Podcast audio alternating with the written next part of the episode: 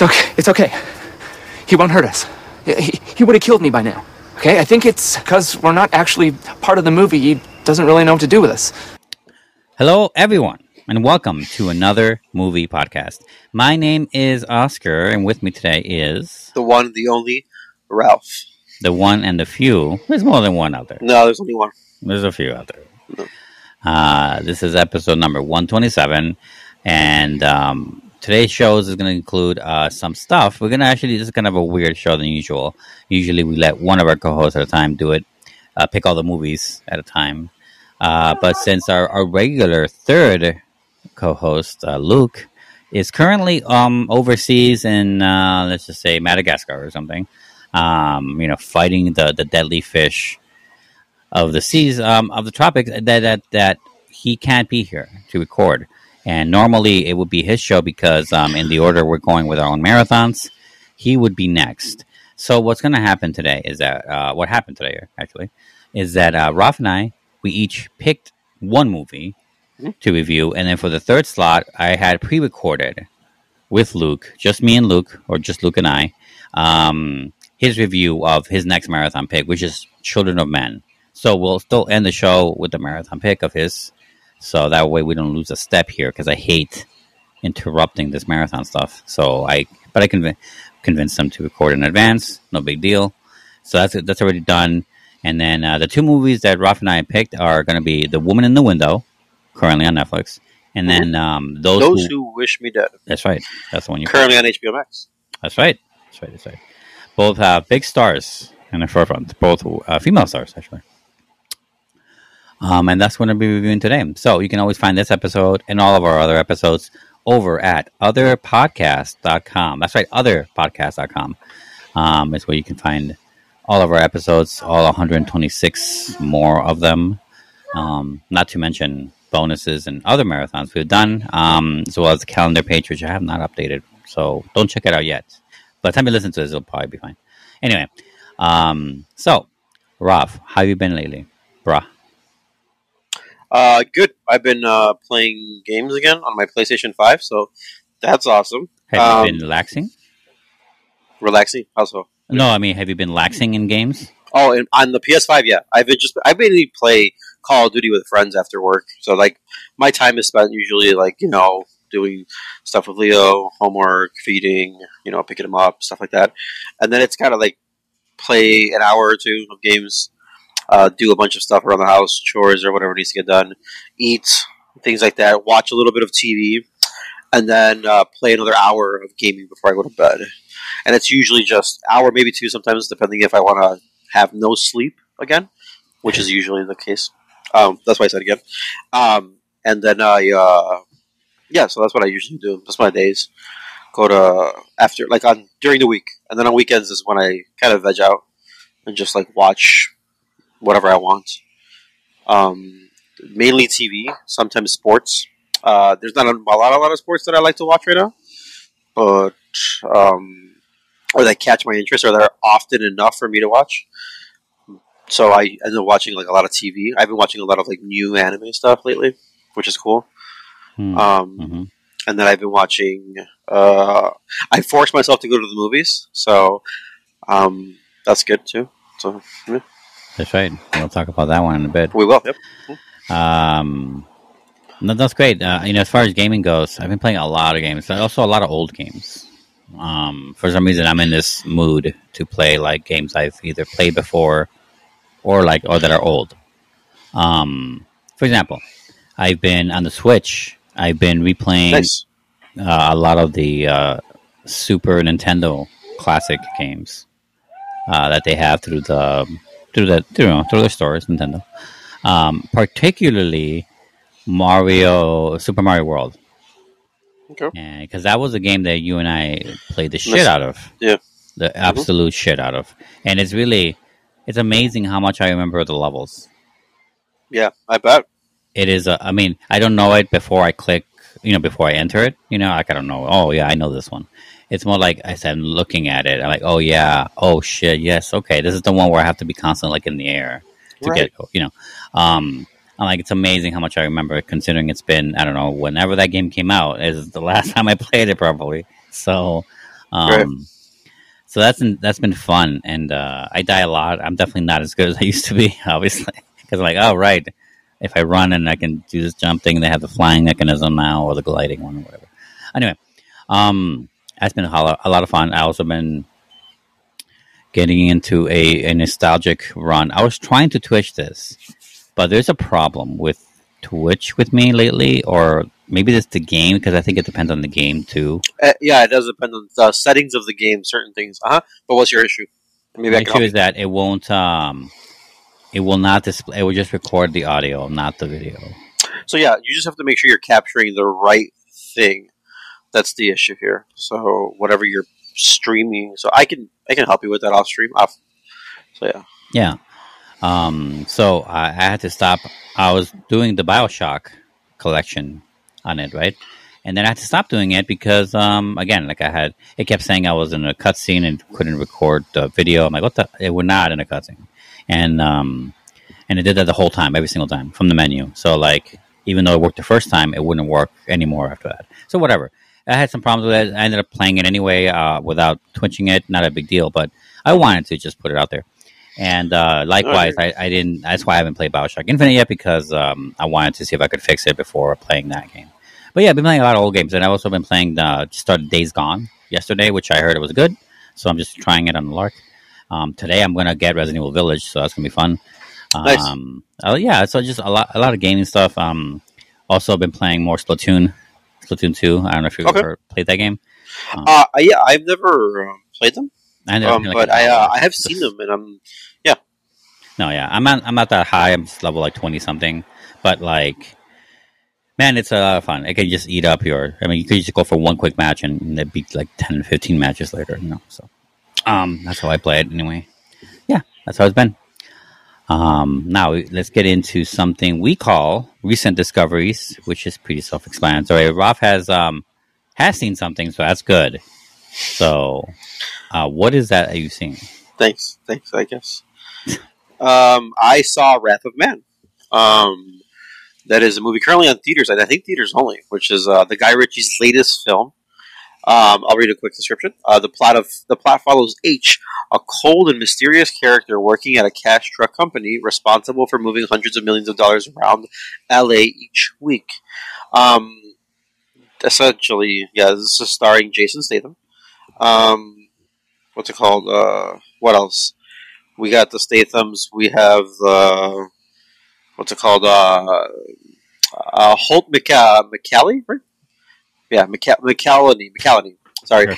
Uh, Josh Hartnett's in it, which I totally like didn't realize it was him um, until like closer towards like the middle of the movie, and I was like, oh shit. Um, Jeffrey Donovan, which uh, I actually like in that one show that what was it? Um, uh, that one show on HBO on uh, Burn Notice on uh, USA. Oh, that dude. Yes, That yes. dude, yeah, yeah. yeah. Um, so that there's um stuff like that. So it's an interesting cast overall. Um, and then uh, yeah, uh, the movie is very much. Uh, I mean, you know the plot. Like it's. Uh, if you saw any trailer or once you kind of watch start watching the movie, you kind of kind of know where the movie's going. There is a cool twist and there is a cool reveal overall, and the middle of the movie is actually my favorite part of the movie. Um, and then the end is Hmm. cool, but the, it is kind of rare. It's just it's cool because that's where the twist comes in, um, and it's uh, the reveal of someone's like history, uh, without spoiling anything, of course. Uh, so uh, I saw it, and I mean, I paid like seven bucks to go to the movies. I thought it was worth it. Um, so Mhm. I don't know if I'd pay like the thirteen or full price or whatever the case is. Um, I mean, I guess if I was going by myself, I wouldn't have paid. I would have. I would have been fine either way. I took my. I, I went on a date night with my wife. So, uh, but yeah. But besides that, it's um, uh, Guy Ritchie's. Uh, I don't know where it falls. I would say less the, the the second half of his bottom half of his list of movies he's done, in my opinion. hmm But you Um, tend to hold Guy Ritchie in high esteem, right? I, I kind of do. Yeah. I do. Yeah. Like for for for he's a director. It's funny because uh, he's a director that's known for kind of like uh, shits and action kind of movie. Like he's Yeah. like it's always about the fun. It's always about the language, right? It's always about the how much um creative shit you can come up with. Yeah. Um, but somehow he's entered this because of Snatch and movies like those. He's he's kind of entered this like weird arena where we take him more seriously than maybe we should be, considering that he doesn't like he doesn't he's not out to make like I don't know prestige dramas. He just wants to make some like a cool heist movie or like um Sure. or like a period piece British crime history thing, you know, which I guess could be taken seriously, but it's it's not. It's just fun, you know. It's just fun for him. Yeah, um, I, I would agree with you. Yeah. you know, he likes making cool characters, cool bad guys, cool good guys. You know, like that's what he wants. Um, it's funny how we, I obviously, other than King Arthur, was that King Arthur? He did, Uh, I think he did. Yeah, but right? that was just I think bad CGI that kind of like killed the movie in my opinion because the movie was still fun to watch. oh you know? yeah, I definitely had fun with it. I didn't Yeah. like love it, but I like I liked it for sure. Right. Yeah. Um, so, uh, So yeah, that's my little mini review of Wrath of Man. Um, Cool. I would say since there's nothing really much out that you can't, you don't have to go watch. It's a it's a good movie to go watch. yeah, It's a good during the week movie to watch. yeah. No, I wish I, I wish I saw that because I also went to the movies by myself though. Oh no shit! What'd you see? Um, and I saw the movie we were supposed to review today. Instead of Woman in the Window, I had originally picked, and if you see the show notes for the last week's show, Uh-huh. everyone, you would notice, like, hey, a second, it says Spiral, the movie Spiral, with Chris Rock in it, right? Uh-huh. Yeah. And then I saw it, and then immediately, like literally, I can, I didn't even leave the movie theater yet. Immediately after the movie, I texted Rob saying, "Hey, we're not gonna do Spiral. I just saw it. It's a, it's a dumpster fire of a movie. It is horrible. I gave it half Uh-huh. a star. I spent a, such a long time that I gave a movie half a star. It's like, it's like it's been so long that I gave a movie five stars. It's like that Mhm. kind of thing, Yeah. right? And it's just so bad, and I could not justify. I c it would be five minute long review, five minutes. That's the best. So like, I'm like, nope, I'm picking a different movie. I saw Amy Adams in this new movie on Netflix, so I picked that, um, and just went with it. So Spiral is, um, I don't have the thing in front of me. I don't, I don't care about Spiral, but like, it's about, um, essentially, it's- it's the next Saw movie. It's a Saw movie made by the same, roughly the same people um, who have written or directed or both uh, many of the of the bigger movies they've done, right? Of, of the Saw franchise, Uh-huh. and it's obviously not related to the um, original story because I don't know if you've ever seen. I know a lot of people have out there, but also a lot of people haven't. Um, it's been that long. It's been a generation ago now since Saw started. Um, that uh, you may not know this, but like uh, I mean, every every character relating even remotely to those movies are dead now. This has nothing to do with that. It takes place in a different place, obviously years apart. This is a guy who's like influenced by Saw to do the same kind of thing. Um, so take that for what you will. Um, Okay. And the movie's pretty bad. It's about a cop on the edge and shit, and it's it's written badly, written worse than the '90s kind of shit. Like it's just a, a lot of bad. There are some cool like kills, I guess, and and if you really really want to see a background thing where like new Saw kills are made, yeah, then maybe this is okay. But even that's not good enough, honestly. I don't think it's that creative, and I don't think um, I don't think it does it any better. I mean, it does it worse actually than the OG kills and traps that the Saw movies uh, used to have. Um, what I did after I saw Spiral, I went to see The Collector because I'm like, I just need to see a good version Oh yeah, I. of the shit. You know what? What's funny is I think me and you kind of default to that movie a lot. We do, and I'm I'm glad for it. I need excuse to watch that movie. I'm fine with it. So I used Spiral to do it again, and I felt way better about watching Spiral I hear you. um, afterwards. Yeah, Um, how, so, yeah. how do you not? You know. Yeah. So yeah, don't watch it, everyone. Just whatever, man. Whatever. And Chris Rock, I don't know what he's doing. You know, he was so good in, in Fargo season four. Um, at least I think so. Uh, Um, not like amazing or anything, but he was amazing compared to what you thought he was capable of. You know, and um, he like won me over. He's like good acting, good gangster leader and shit. Um, Yeah. But in Spiral, I don't know what happened, and it clearly means that you know if he gives a shit or if he's directed better or with any kind of care at all, I guess uh, makes a world of difference because he looks like he can act in Spiral. It looks really bad for him, honestly. But not that anybody's going to see this movie. No one's going to see this movie. So whatever. Um, anyway, Nobody. nobody's nobody. Uh, let's see. Let's move on here to uh, Greenland. Have you heard of this one by chance or no? no, no, no. Please, please enlighten me. It is. Uh, it. I heard the only thing I heard that was good about this movie is that it's uh, it's a good action movie of Gerard Butler's, Butler's, but that, that isn't an Olympus Has Fallen type. you know what I'm saying? Because Yeah, I know. What you, I know what you mean. usually those movies for him are pretty bad or trashy. Um, I don't know if they're. Yeah, I- yeah, I get what you're saying. They're tap. They're not. They're not great. Uh, that's what I hear. I really don't see his movies that much. Um, so Greenland is a, it's a, more of a disaster movie, actually, more of a disaster survival movie, but it's you know also kind of action, right? So, um, Okay. Greenland's about uh, let's see here, a family struggles for survival in the face of a cataclysmic natural disaster. Done, like that's it. You know, it's not that complicated. Um, and it starts, obviously Gerard Butler as the husband, Morena Baccarin. Uh, uh, man, she still looks fucking as good as she did in fucking Serenity. I mean, come on, man. Eh, Whatever. She plays the, the wife, and then Roger Dale Floyd as the son. Done. You know, like Yeah. they have to survive. Okay, and um, and what it is is it is pretty cool though. It is a comet, uh, not one like one straight comic. It's like a comet broken off and pe- like it's like a tail, like a giant tail of a lot of pieces of a comet that's hitting parts of the world as it's as the main body of it's going to hit in Europe in like three days. So that's the time frame. The movie tells you it, and I like I really like the opening of the movie because it has this um implemented government state thing where I guess they you know they've thought of this before, right? Like the Amber Alert for the world, and um, so they communicate. They tell everyone, including Ger- Gerard Butler, who is an architect. They they get everyone they would need to rebuild society in advance and that's what that's how the movie starts really with him is that he gets a specific call that no no one in, no other neighbor gets you know um because he has a very awkward scene with his neighbors because they're all having a barbecue and he's the only one that gets an alert to go somewhere and no one else gets shit um and yeah it's kind of cool so in that regard like he is an architect so he gets to have his family they get to fly to a bunker you know Okay. and obviously things fall apart because it's all about getting there you know what i'm saying of and course. Yeah. it's and it's fun. It's a a fun movie. He is pretty good in it. Um, he's not an, a typical action guy either because he's an architect, so he doesn't.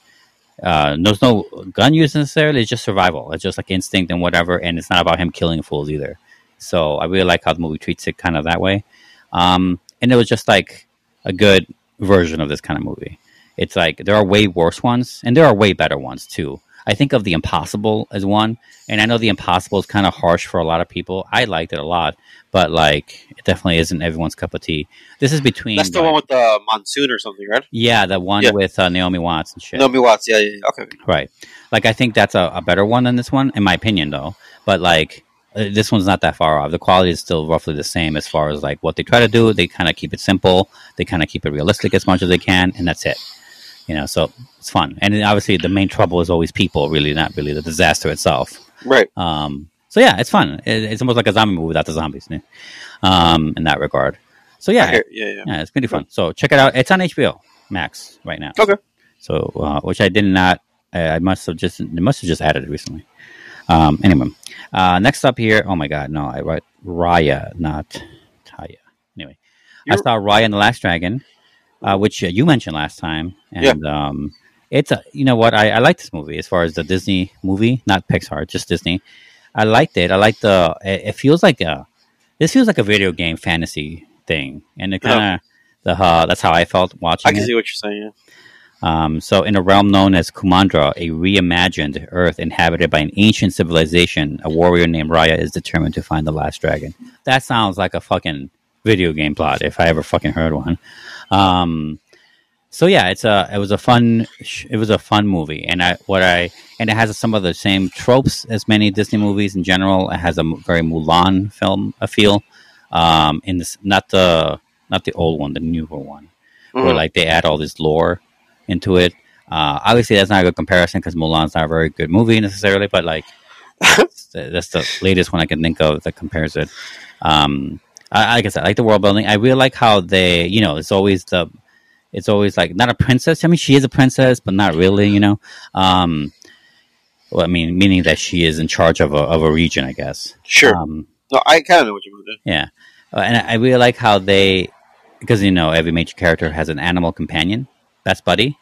Uh, this one is must be one of the most useful animal companions because without this little thing, big thing now, uh, she can't travel hmm and shit. Like I thought it was really cool. Like okay, I'm like okay, this this animal companion's pretty cool. Um, so Oh, yeah. Roly Poly is like they don't get much fucking press. I you don't, know I don't think they've ever gotten press To be honest, yeah. So I, I kind of just like I was just so moved, not moved, but like I was just so curious and kind of fascinated by that off the bat.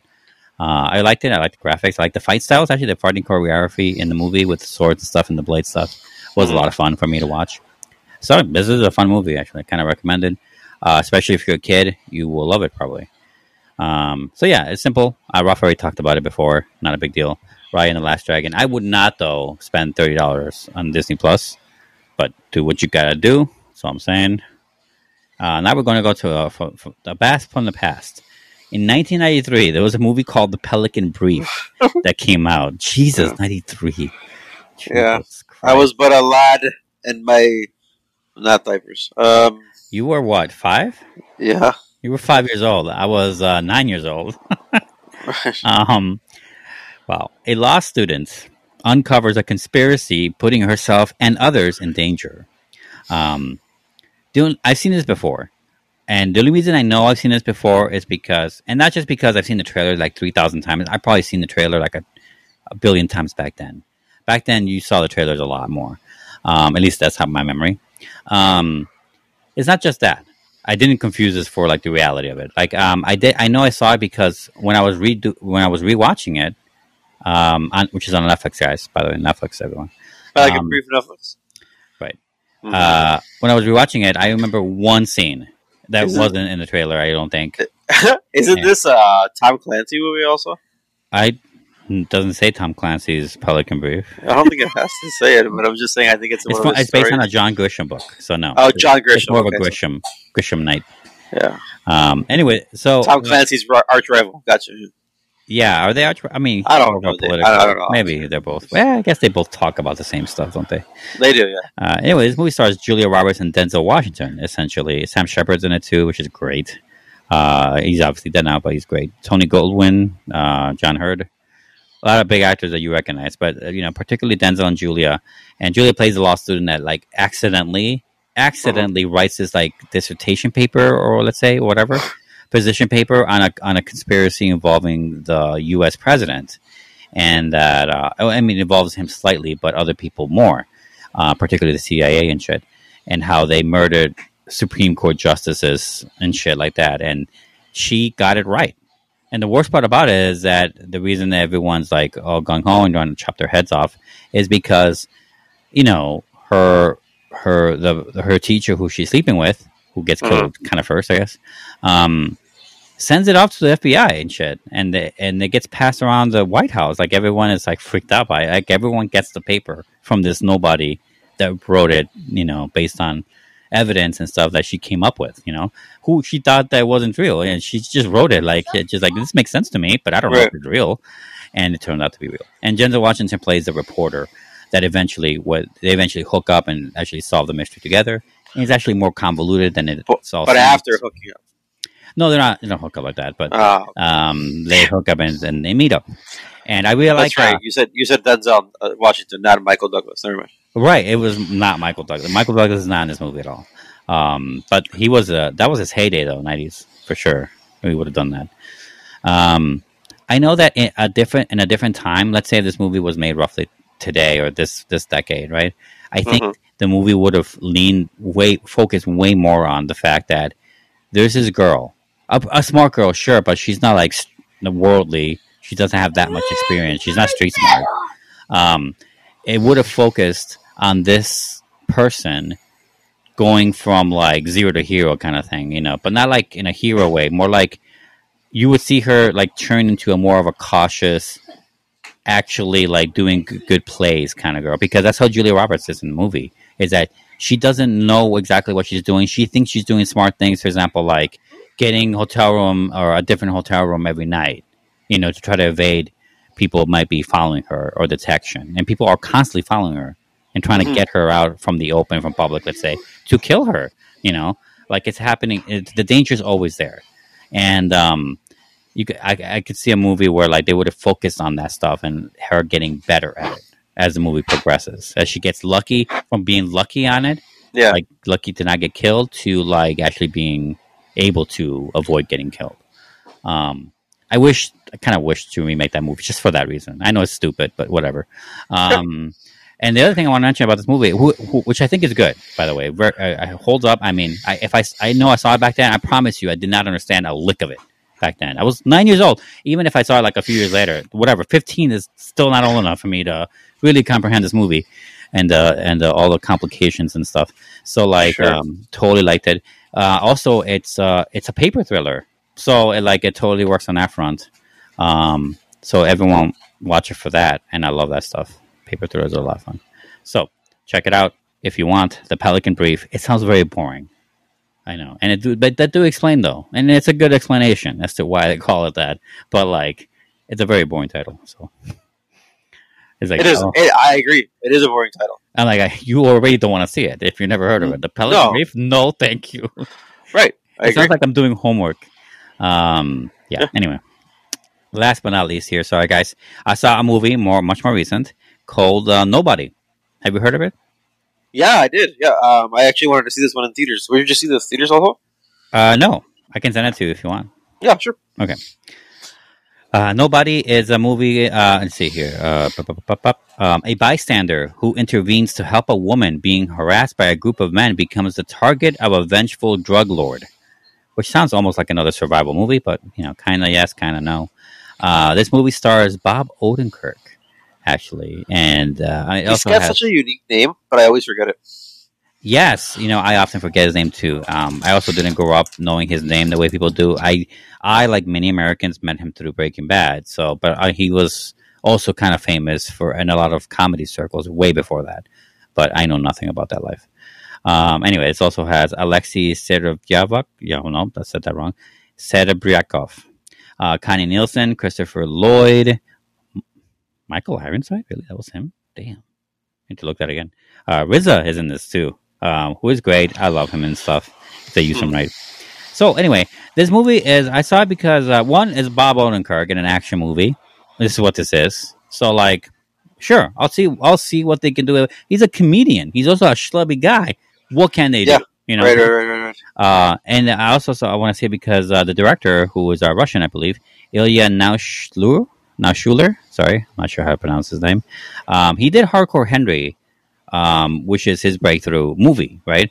That came out a few years ago, whatever it was, and that's the the best, you know, what do you call it? The best uh, FPS shooter movie adaptation that was never I would agree with you. Yes. ever made. You know, like that's not based on anything, which sucks because they still haven't made a good or a great video game adaptation. Um, anyway, and that's why I wanted to see it, and it did not disappoint, Roth. It is a lot of fun. This movie was a lot of fun. I really think you'll like it. It has good progression. It's not like just it's not balls to the wall action all the time, but when but it totally builds up to that. You know, the crescendoing. You know, the classic third act stuff It has Uh-huh. a John Wick feel in that sense, where like yes, there are going to be more bad guys as he survives the longest, right? And it's a lot of fun. It's um, it's so it's Bob Odenkirk plays a, a, a guy who you wouldn't think ever in a million years could ever stand up for himself. There's actually a whole scene where there's a breakthrough in his house, like mm. a, a burglary thing, and he the, he manages to catch the two you know young hoodlums. Right, they're they're in his house, and he actually stops himself from striking them.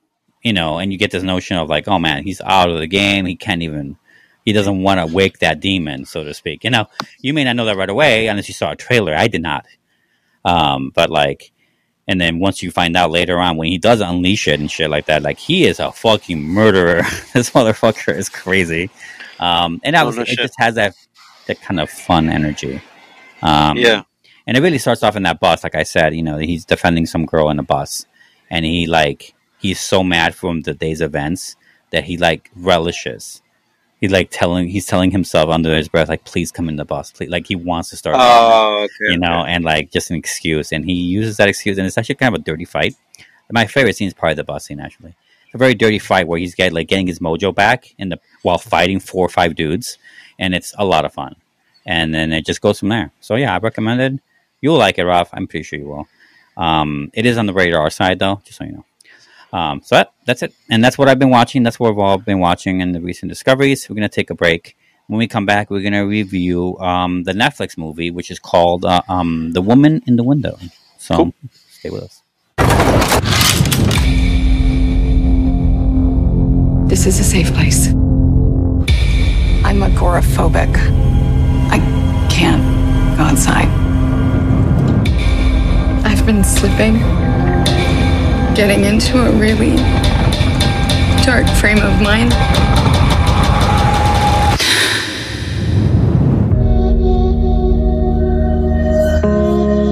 So what's the latest on the street?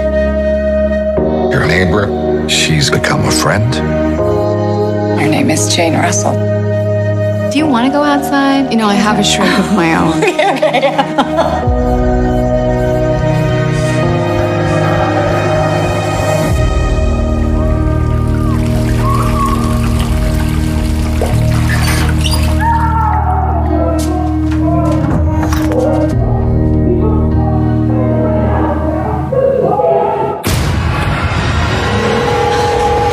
Nine one one.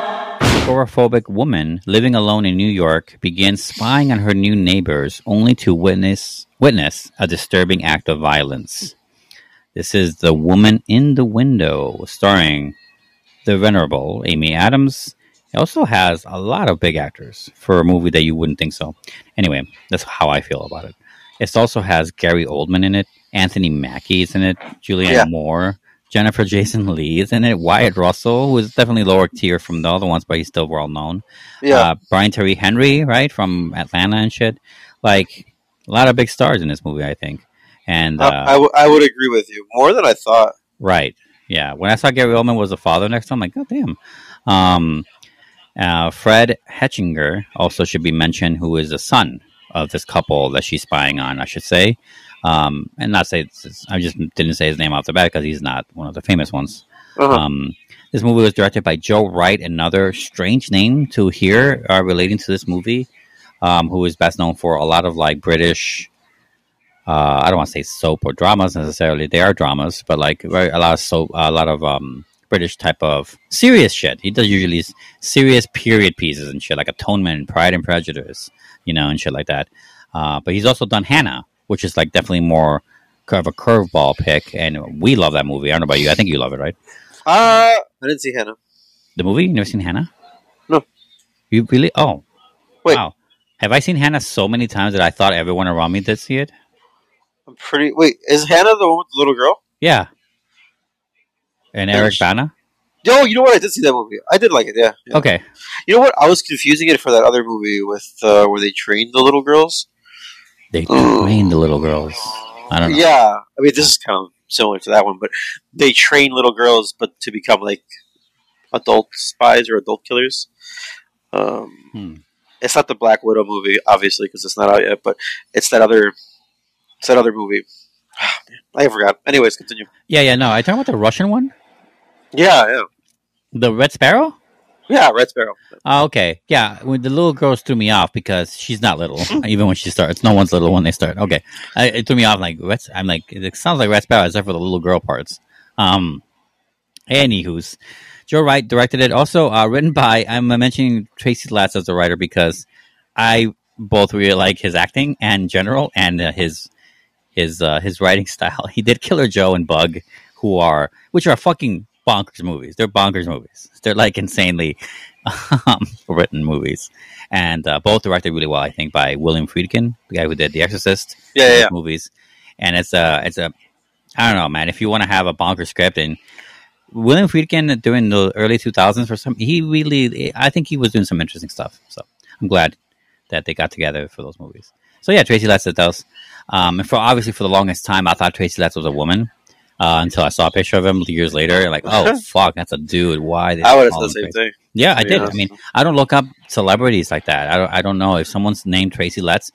I am going to assume that's a girl. I'm sorry, but uh, yeah, I thought it was a woman like that. I'm like, I was like, I was blown back. Like this movie's crazy. Um, okay, so uh, I picked this one instead of uh, Spiral, and I don't regret it. Uh, real quick, I think this movie is a lot of fun, and um, I think uh, the only real uh, confusion I had with the movie in my own mind and my own while I was watching it is Uh-huh. that um, I did have some struggle between like seeing uh, having fun with this movie, like in a campy way, like in its campiness, or if I should take it as serious uh, as like Rear Window. You know, Ah, yeah. you know what I'm saying? It was like somewhere, and I think this movie really kind of falls somewhere between a, a not a B movie necessarily because that's too much, but a campy horror movie and uh, a Rear Window type movie. You know, a serious prestige mystery. You know, Yes. And, um, yes. I think I, think it really goes between both. Okay. And uh, and I like I said, I had struggles deciding, uh, not deciding which one. Not that I had to pick one, but there is a certain mindset that goes with them. And if a movie is not sure as to what to make me feel or wants or what it wants, what I feel it wants me to enjoy or not enjoy about a scene or an act or a performance, um, makes me usually take it down a, a few points because I it make, makes me feel like the movie doesn't know what it wants to know, wants, wants me to know. Um, Hmm. But like in the end, like I ended up like, and but as, as always with these kind of movies, like by the third act, I was like, yeah, okay, I, I got you. But like, um, I, I did struggle in there for a while. Besides that, though, uh, man, Amy Adams, pretty great.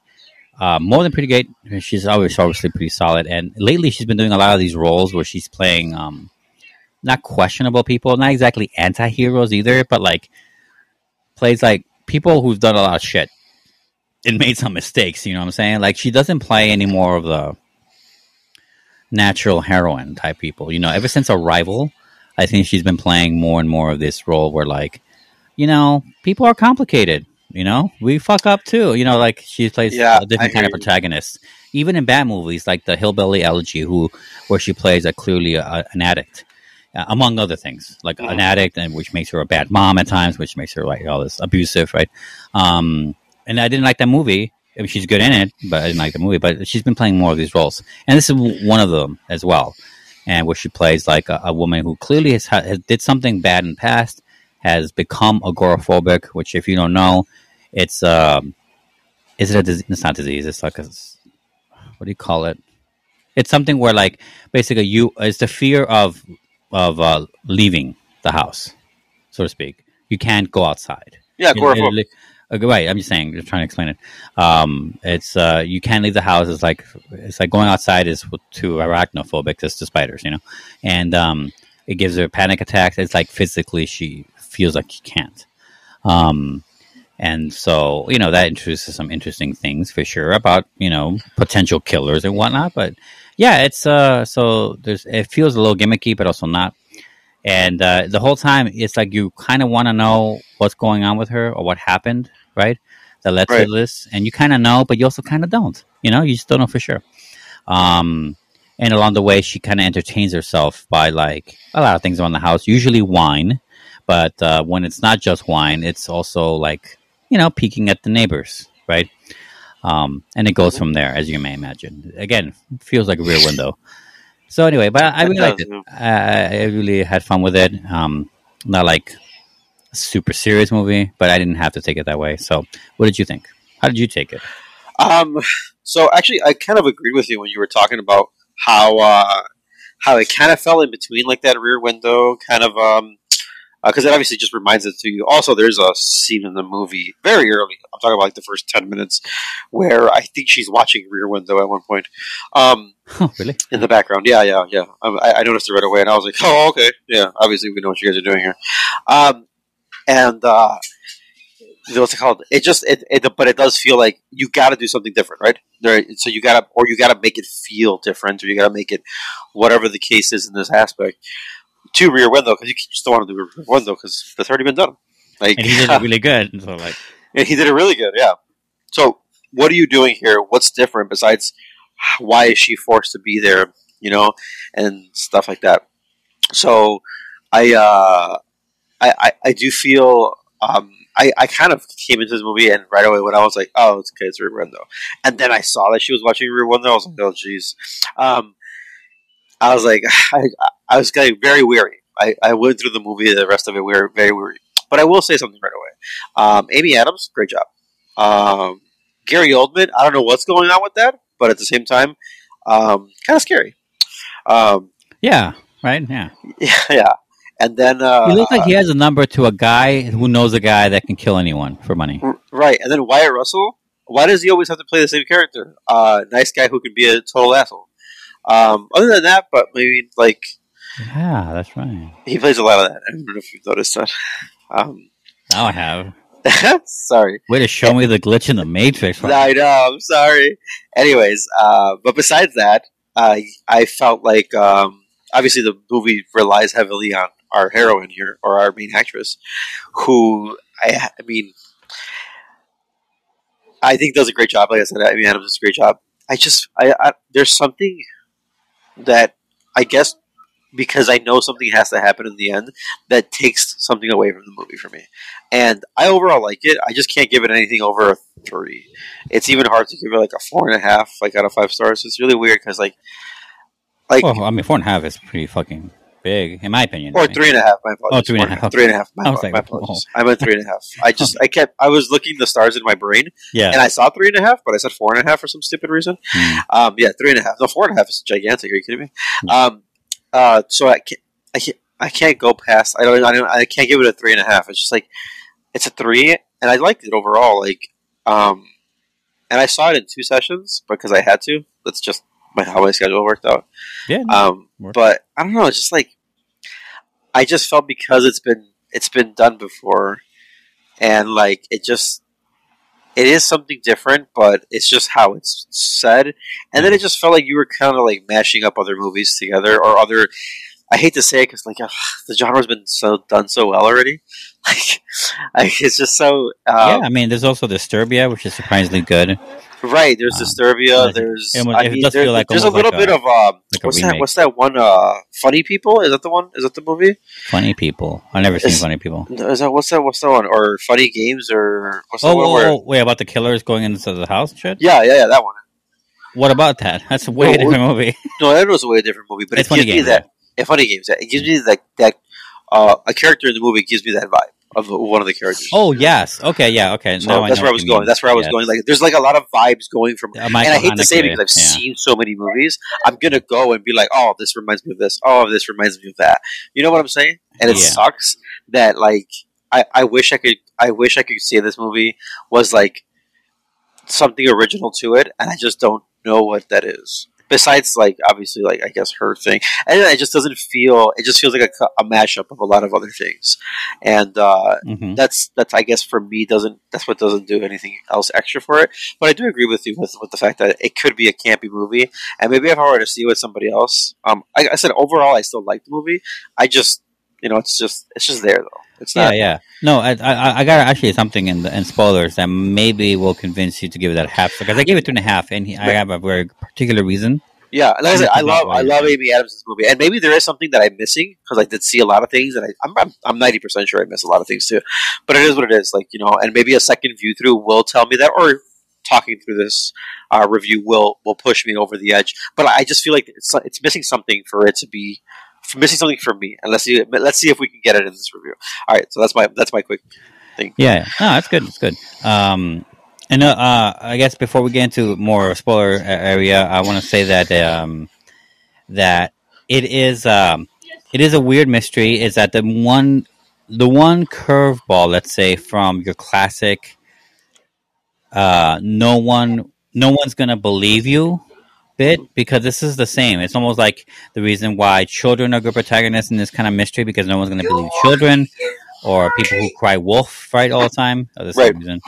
Uh, she's like a little bit of that because no one treats her seriously. She has agoraphobia. She takes a lot of medication, and she's obviously been abusing that medication with alcohol.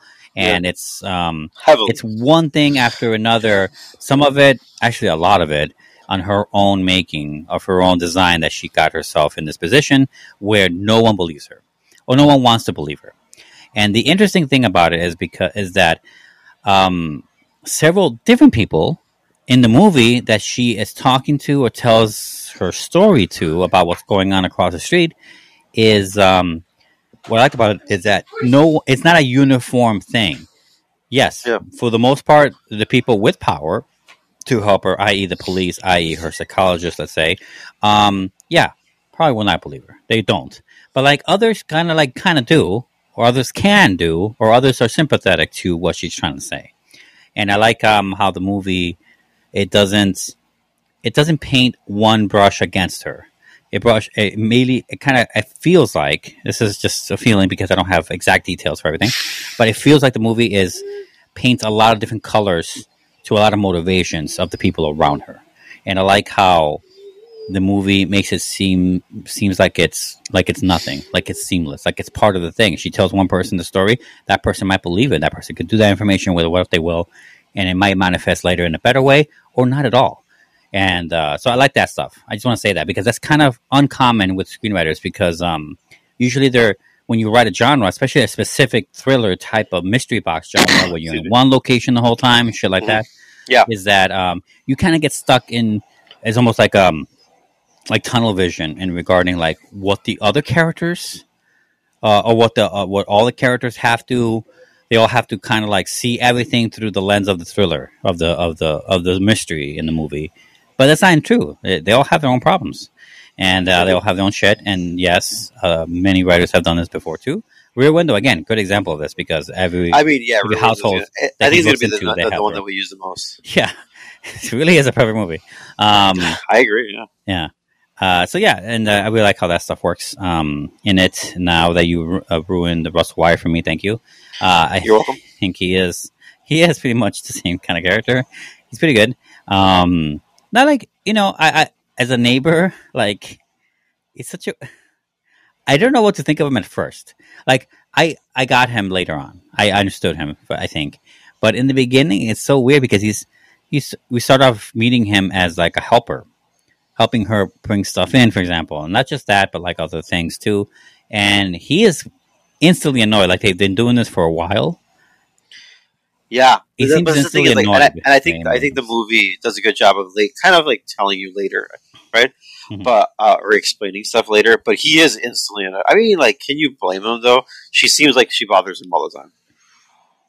Yeah, but you also could say no. But I guess maybe he feels like if he starts saying no, right, then his Yeah. position as uh, as her tenant, you know, might might waver. Um, but I never, I never took that Amy Adams' character. I forgot her name in the movie already. Um, that her character would exactly kick her out for saying no to helping her. But I don't know. I guess it was maybe this thing where he also feels like really sorry for her and shit. But like, I don't know. People are so weird when it comes to this kind of stuff that I don't know. If you're really that annoyed, just say no. I don't understand. Just go stay home. Um, but whatever. I'll, that's other people's problems. I just, I just thought it was weird in the open in Sure. the whole first act. You're like Um, other people's problem. I'm like, I would just say no. Just whatever. I mean, this is your life or not? I, what do you want to do? I don't know. Um, okay. Now we're gonna get into let's get into spoilers for for a Woman in the Window. Uh, starting right now. My neighbor Jane, she's been stabbed. Detective Little, NYPD. Where's Jane? Mr. Russell believes that you made a mistake. You have never met my wife. Ma'am, you all right? I know Jane. Jane's been in my house. I'm Jane Russell. I'm not crazy. I know what I saw. They're all hiding something. You, you will not Never tell- met my mother. Stop watching our house. The doctor said that your meds can cause hallucinations. I'm not hallucinating.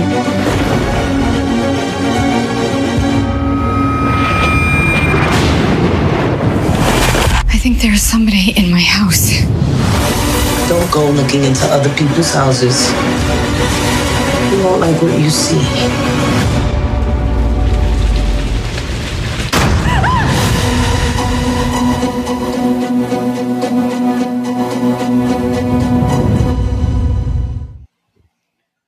Okay. Uh, she dies. everyone dies. Um, Everyone. Okay. So, uh, so what? What I think uh, the here's here's the thing, here's my little pitch to you. It's not a big pitch. A little pitch to you why I would give it that extra half a star, Okay. or why I think it's a little better than what you were saying. Okay. And as far as your problem goes with what you think might something might be missing and so on. In my Um, best, uh, in my best uh, Frasier voice. I'm listening. Um, that's good. Um, you know they were remaking that. Are they remaking that show? No, they're not. You didn't hear about this? No, really? Yeah, they, they want to bring it back and shit. Frasier again. Anyway, um, I'm watching it. I don't know. Um, Yeah, I mean, I'll watch it too. fucking great show. Um, okay. Um, anyway, uh, what I think this movie is doing, and this is a bit meta, okay, Rasa, maybe bear with me a little bit. Oh Jesus, please! How I mentioned how the movie is like somewhere between, you know, more of this campy thriller mystery thing, you know, where it gets not action heavy, but it gets some action heavy for sure, and it gets it gets to places, and then between that and being like a really serious, you know, uh, look at this character, she's so fucked up. Please, let's hopefully she gets better by the end of the movie, kind of feel, or Mhm. or gets like significantly worse in a way where the ending is satisfying, but in the opposite way, you know, something like that. Yeah. Either it's one or the other. I think this movie is literally playing with the tropes of both ideas. And so right before she Okay, so okay, remember the scene where she uh um crushes her her pills into the powder, she's about to Yeah. commit suicide. Yeah, Okay. Up to great scene by the way. Very, very. Uh, I thought she was gonna do like pull a dollar bill out of nowhere, and I was like, oh shit, let's go. Oh, he snorted. Uh, yeah, I really thought I was like, this No, movie no. became. I Uh, knew she was gonna mix it with wine because no, I knew that. I mean, the, the whole movie, she's I fucking. blood is mainly wine. My question is, where is she getting the wine from? Because like she doesn't go out. I mean, you can get everything delivered. No. I, I know you can. It's just like I never see her do it, so I guess I'm like Yeah. I mean, I mean that question definitely. I did think of that question, but it didn't bother me that much. I don't remember. No, Um, she just has an abundant amount of wine. like Yeah. it's, it's disgusting. Yeah. She drinks like probably like three bottles a day. or something. It does seem that way. Um, uh, yeah, her blood. she's two percent wine, and the rest is blood. Two Uh, percent wine. And her, yeah, it seems that way. Um, anyway, so that scene. So the movie went. I think the movie was going definitely back and forth on it, and I think the interesting characters along the way, like the way Gary Oldman just explosively reacted to her, not explosively like that, but like he But was no, instantly an does. asshole. Instantly an does. asshole. Instantly asshole. yeah. instant asshole, right? And the son is very weird, which makes you think that he has some sort of like issue, right? Some Yeah. that requires a therapist to help him out with, you know. Yeah, yeah. And then the mother, which is uh, Julianne Moore, who's only in one scene, and then flashbacks after that uh, of that one scene, really. Um, which is know. a very uh, anime Make- style. but she makes such an entrance, though. She's such a unique, weird. She, well, she's. I think she's just so different in comparison to everybody else. That Not how just- do you? Yeah, well, yeah, to everyone, right? If this movie was about biker chicks, definitely she would just be one of many. But like, she was like what really I'm trying to say. significantly. She she she stayed her welcome. Is my point. She Yeah, made yeah. remember her, and I Mhm, think I that's very agree. intentional and very good of the movie that did it. And um, so I think leading up to so that that whole thing is what these are all the things that made me that made me think like this movie is either campy or fucking like wants to be serious. And I don't mean serious like in a bad way or in a good way. I just it's just a shorthand to say that this movie wants to really make you think about something or really wants you to be uh, empathetic with whatever situation is happening. In this case, an agoraphobic person that went through some shit, and then you find out obviously that you know she killed her family in a car accident.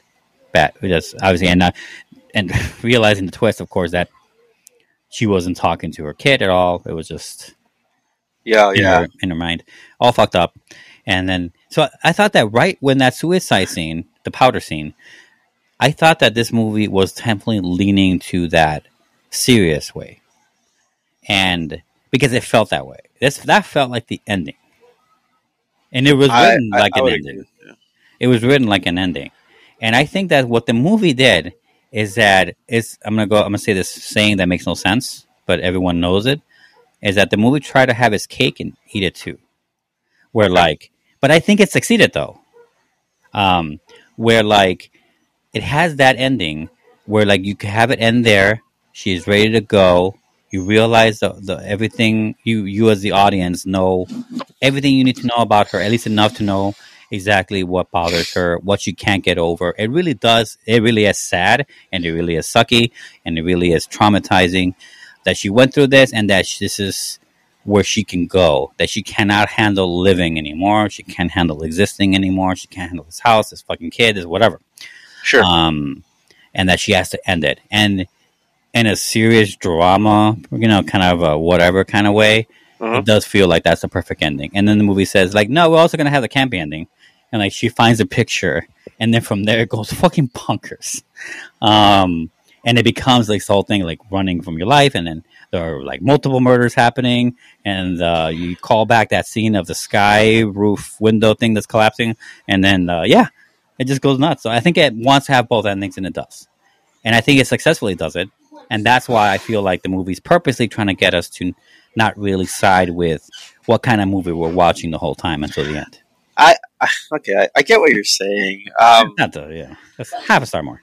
Yeah, no, I'm not saying it's a full star either. I'm just saying I, I get what you're saying. It's just I don't know. Um, I don't know. I, I feel like if I rewatch this movie with Ashley, Ashley would love it. First of all, um, uh, I think she'd be like, "Oh my god, oh, what's going on? What's going to happen?" And because she's like that, mm-hmm. um, and uh, I feel like uh, I probably I probably would do that, give it that extra half star.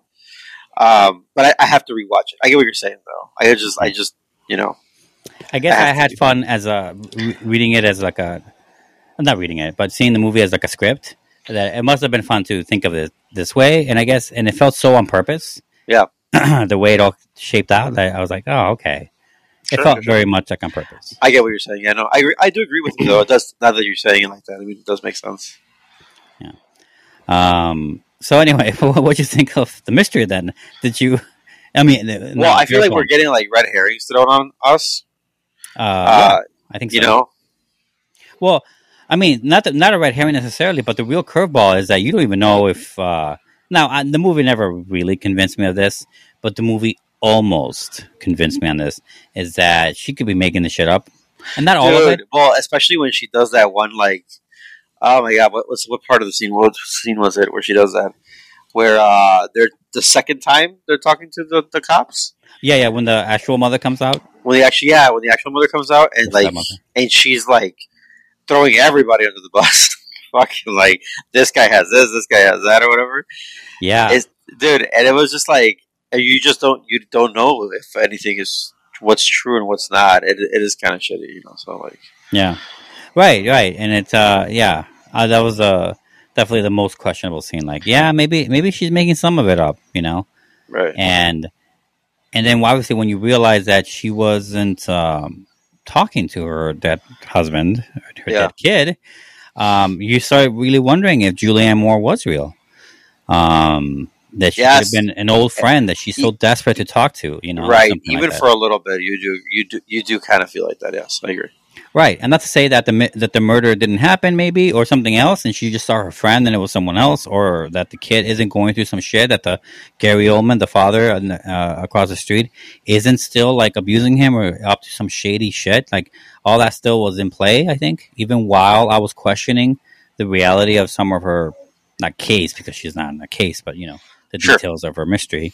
Right. Um, like it, it, the movie does it somehow. It works both ways. Like it's both about the woman and it's both about what the window's looking at, you know, so to speak.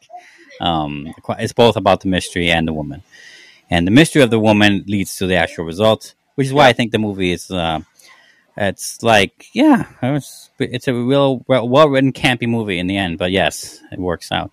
I agree. Um, so, but what uh, the mystery worked for you though? Uh, besides, uh... yeah, I thought it was different. I mean, I thought it was. Uh, I mean, like I said, you kind of have to be. Um, I thought it was uh, what's it called? That's where the whole like funny games part comes in, right? For me, yeah. Um, because that's when uh, the at that point you're like, well, especially once you see the picture that she sees it. Because I, I didn't think she. I mean, it was maybe like a split second where I was like, I, I hope it was more like I hope she didn't imagine seeing Julianne Moore, right? But you, the movie I think does an okay job, um, okay to a pretty good job of kind of like making you think that for for that time, right? Mm-hmm, mm-hmm. Uh, but you're like, I, I, was more like, I hope she, I hope it doesn't go that route, and she's just fucking crazy, and then we're just watching a crazy person because like that that'd probably leave me more fucked up, and it would be probably more like a horror movie in my case if she was just like gonna continue seeing crazy shit. That would have been actually a cool twist. But yeah, besides, yeah, that's true. But besides that, let's not go into that, something that didn't happen. Um, the I I I um, when I when you see the picture of her and you're like, oh, so who the fuck is it? And like the movie leans towards one person, so I was like, it's not that person. It's not because the movie is leaning too much on this person, right? So I was like, and I would, and when when you find out it's the ends up being uh, word spoilers, right? Remember? Yeah. Yeah. So wh- when it finds out being the kid, like, and you're like, who's been like taking pictures of him, of her? I I thought it was more like going to be more of a what's it called? More of a a combo, a wombo combo of uh, the husband and the the what's it called? The tenant. Oh, No, the well, husband tenant. and the tenants. Yeah, got it. because it kind of is leaning towards Wyatt's character, you know, or what's his name's character, whatever his name is. Um, it's kind of leaning towards David's character. Uh, that it's it's it's he did it like like he he did something and it just ended up like he did it for Russell or something like that's what I right, thought. right. For money or because he knows he For well, more like so he doesn't get caught up Right. with his thing, because he even hmm. talks about I have someone who's going to help me with my like. What do you mean you fucking did a fight hmm. like with. Right. your evading jail time? Like, who's going to help you with that? How are you going to get help? You know, you need a lawyer for that shit, right? That's you don't you don't pay. Who are you going to pay off? And that's when you think. That's when you talk about. That's when you start thinking about Russell. You know, that's whenever the movie does a, a job of pushing towards him. So I was kind of thinking it's not. So I wanted to see who it was. And once it's a kid, I Yeah, maybe he was more of a red herring than I initially thought. I didn't take him that seriously. Um, right. No. I, how do you not? Yeah, it's just um, that's when you get that whole like funny, funny games vibe off the kid, and he just wants to do it because the kid's fucking crazy. Um, and like I don't know, uh, yeah, I just I, yeah. it it almost did come out of left field though, but at the same time, not really. I guess it's like, um, like it was believable enough. I guess. Yeah, yeah, right. Um, I did like to think about because you know we find out that uh, Julianne Moore's character, you know, after hanging out with this girl, she met up with the downstairs tenant, whatever, and slept with him, and it was such a weird post experience or whatever that she kept talking about her shit in her life Right. that this guy ran away for a while. I just like to, I just like thinking about the scene. No, I mean, the lost scenes of that kind of stuff happening. Like, Sure. I mean, I can imagine Julia Moore driving this guy nuts day one, like not even a whole day one. It's like the same night, you know, to the point where he has to run away from her for a while. Like that's insane. I mean, first Yeah. of all, his reaction is obviously way more dramatic, I think. But I like, think so too. But yeah, Julianne Moore was a little. I mean, she was uh, she was definitely left field kind of person. Like she was constantly saying weird things and reacting weirdly to everything Amy Adams was saying to her. So, um, not that Amy Adams was like fucking stable either, but like, you know, definitely felt more stable. Right. I just like I just like thinking about what that what those scenes must have looked like. You know. Huh? Um. So yeah. Uh, yeah, like overall, it's a success. It's a hit. It's a oh, well, a hit, but you know, it's a fun movie. It's a fun movie to watch. It's it definitely entertained me, and I think uh, you know, if you want to call movies, that's the point of them, and they worked. Um, so yeah, uh, that's all I got though on this movie. What anything else you want to say? Mm, no. All right, uh, all right. we're gonna take another little break here uh, from. Uh, what did we just see? The woman in the window, right? So we're gonna take a break here. When we come back, uh, we're gonna watch a different movie, the one you picked, Rob, which is what? Do you Remember? Uh, yep. Those who wish me dead. That's right. So stay with us. Why'd they put you in a fire tower? Well, I'm just lucky, I guess.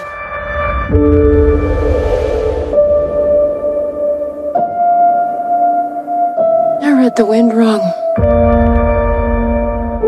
I should have gone to them. Then you'd be dead too.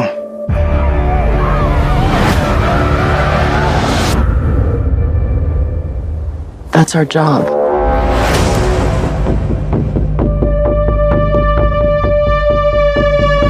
Hey!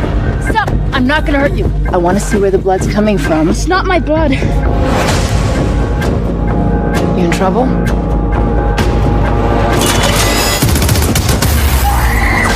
Anyone else in trouble? My dad said if anything happened, I should find someone I can trust. Are you someone I can trust? A teenage murdered witness finds himself pursued by twin assassins in the Montana wilderness with a survival expert tasked with protecting him, and a forest fire threatening to consume them all. Whatever in the whole movie. Uh, Those Who Wish Me Dead is uh, the name of this movie, starring Angelina Jolie, Uh, I think it's pronounced Angelina. You're right, my bad. Angelina Jolie. Uh, you saw how I also said her name differently. Yeah, no, I know. Um, uh, Nicholas Hoult, uh, Finn Little, that's the kid.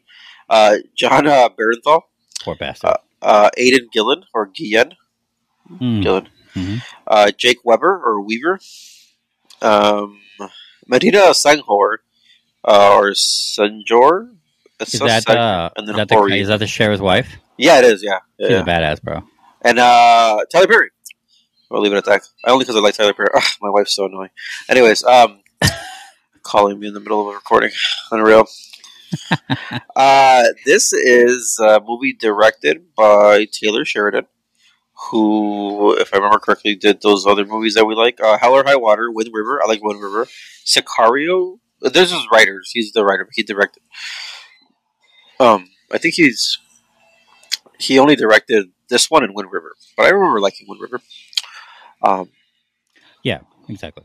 so besides that, this is um, what's it called? Uh, I'll go first since you went. Since this is technically my movie.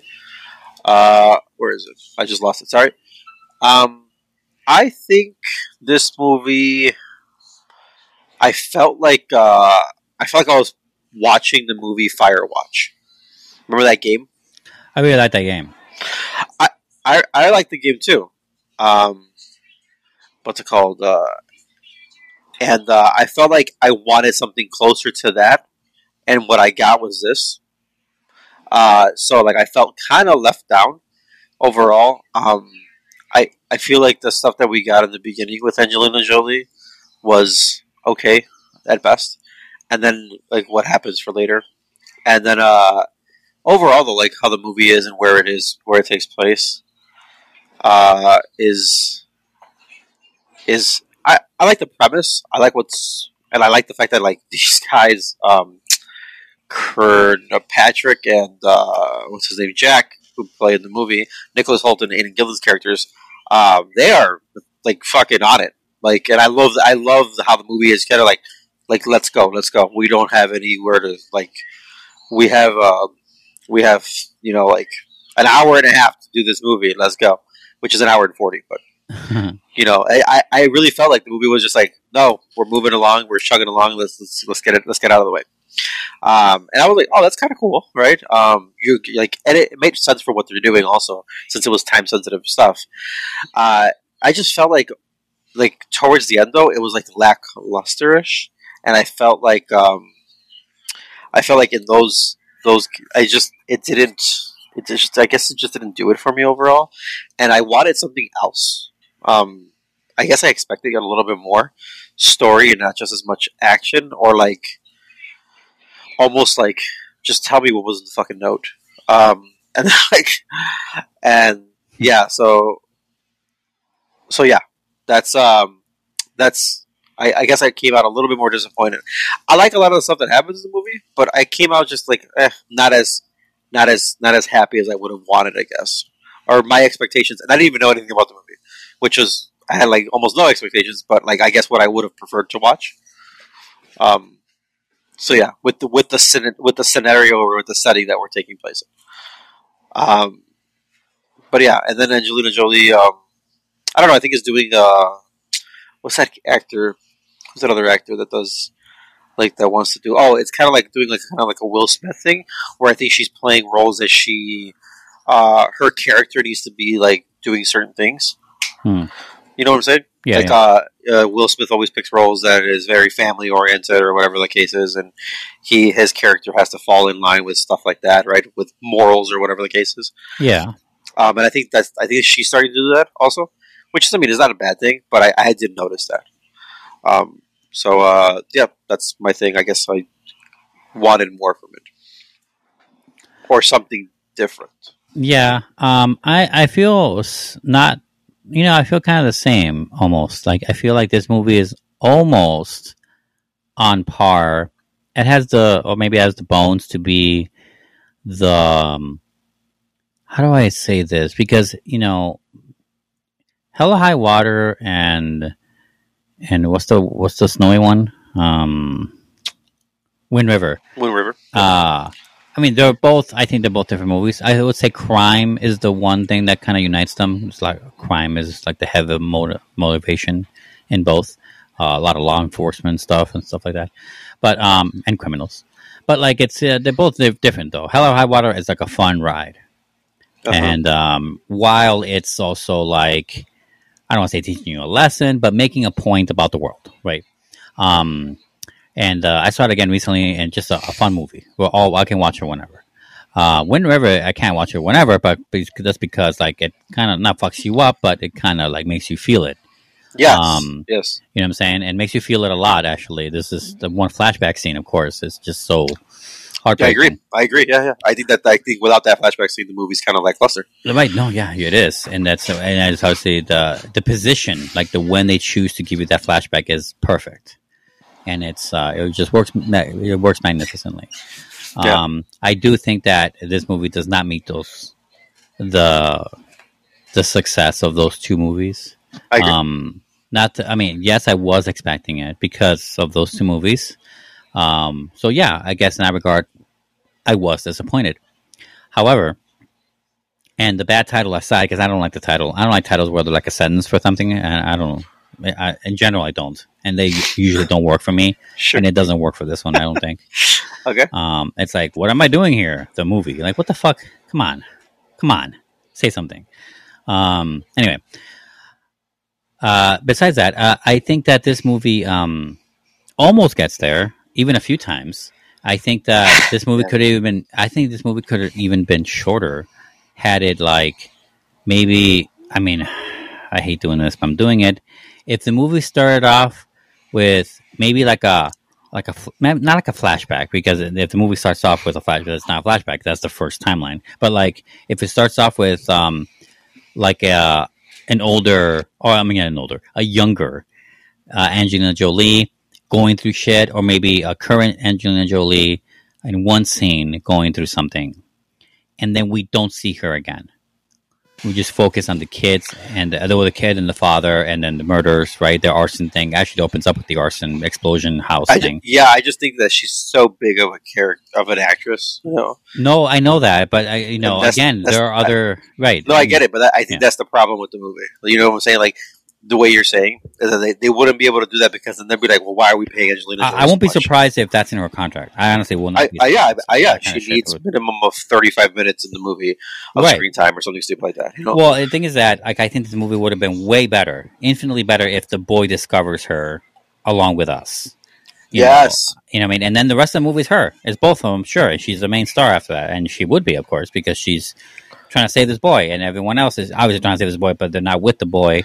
And the sheriff is involved in the, the wife. And you go back and forth between the killers and, and the forest fire. And like that, would have been such a. Because it's so exclusively about these two killers and their mayhem that they cause, because again, they caused the fire. Yeah. That uh, it's like.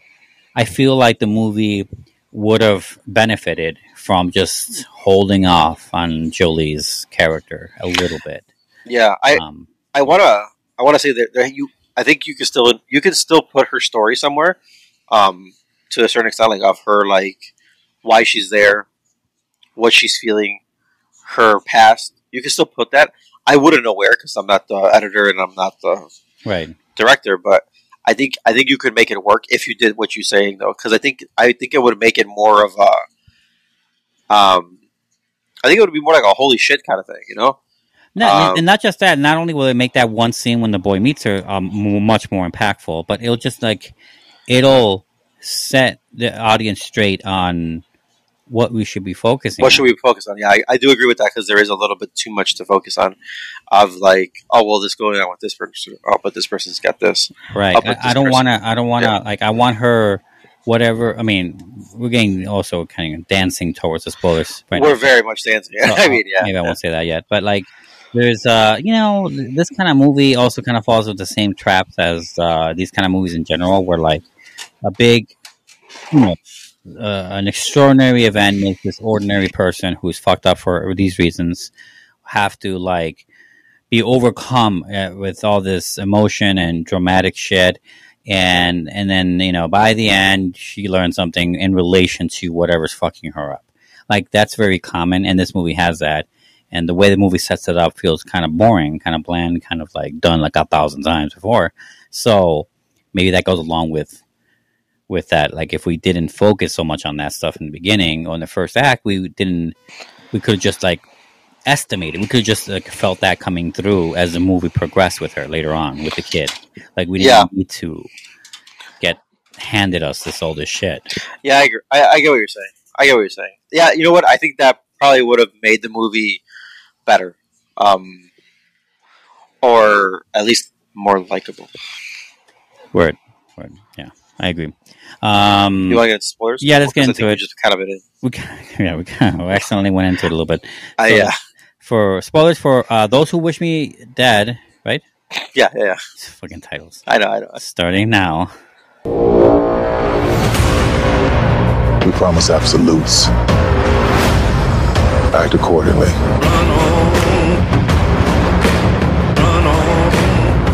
Came for your father. Did you see their faces? That's them. Cut you down. Give me something else to worry about.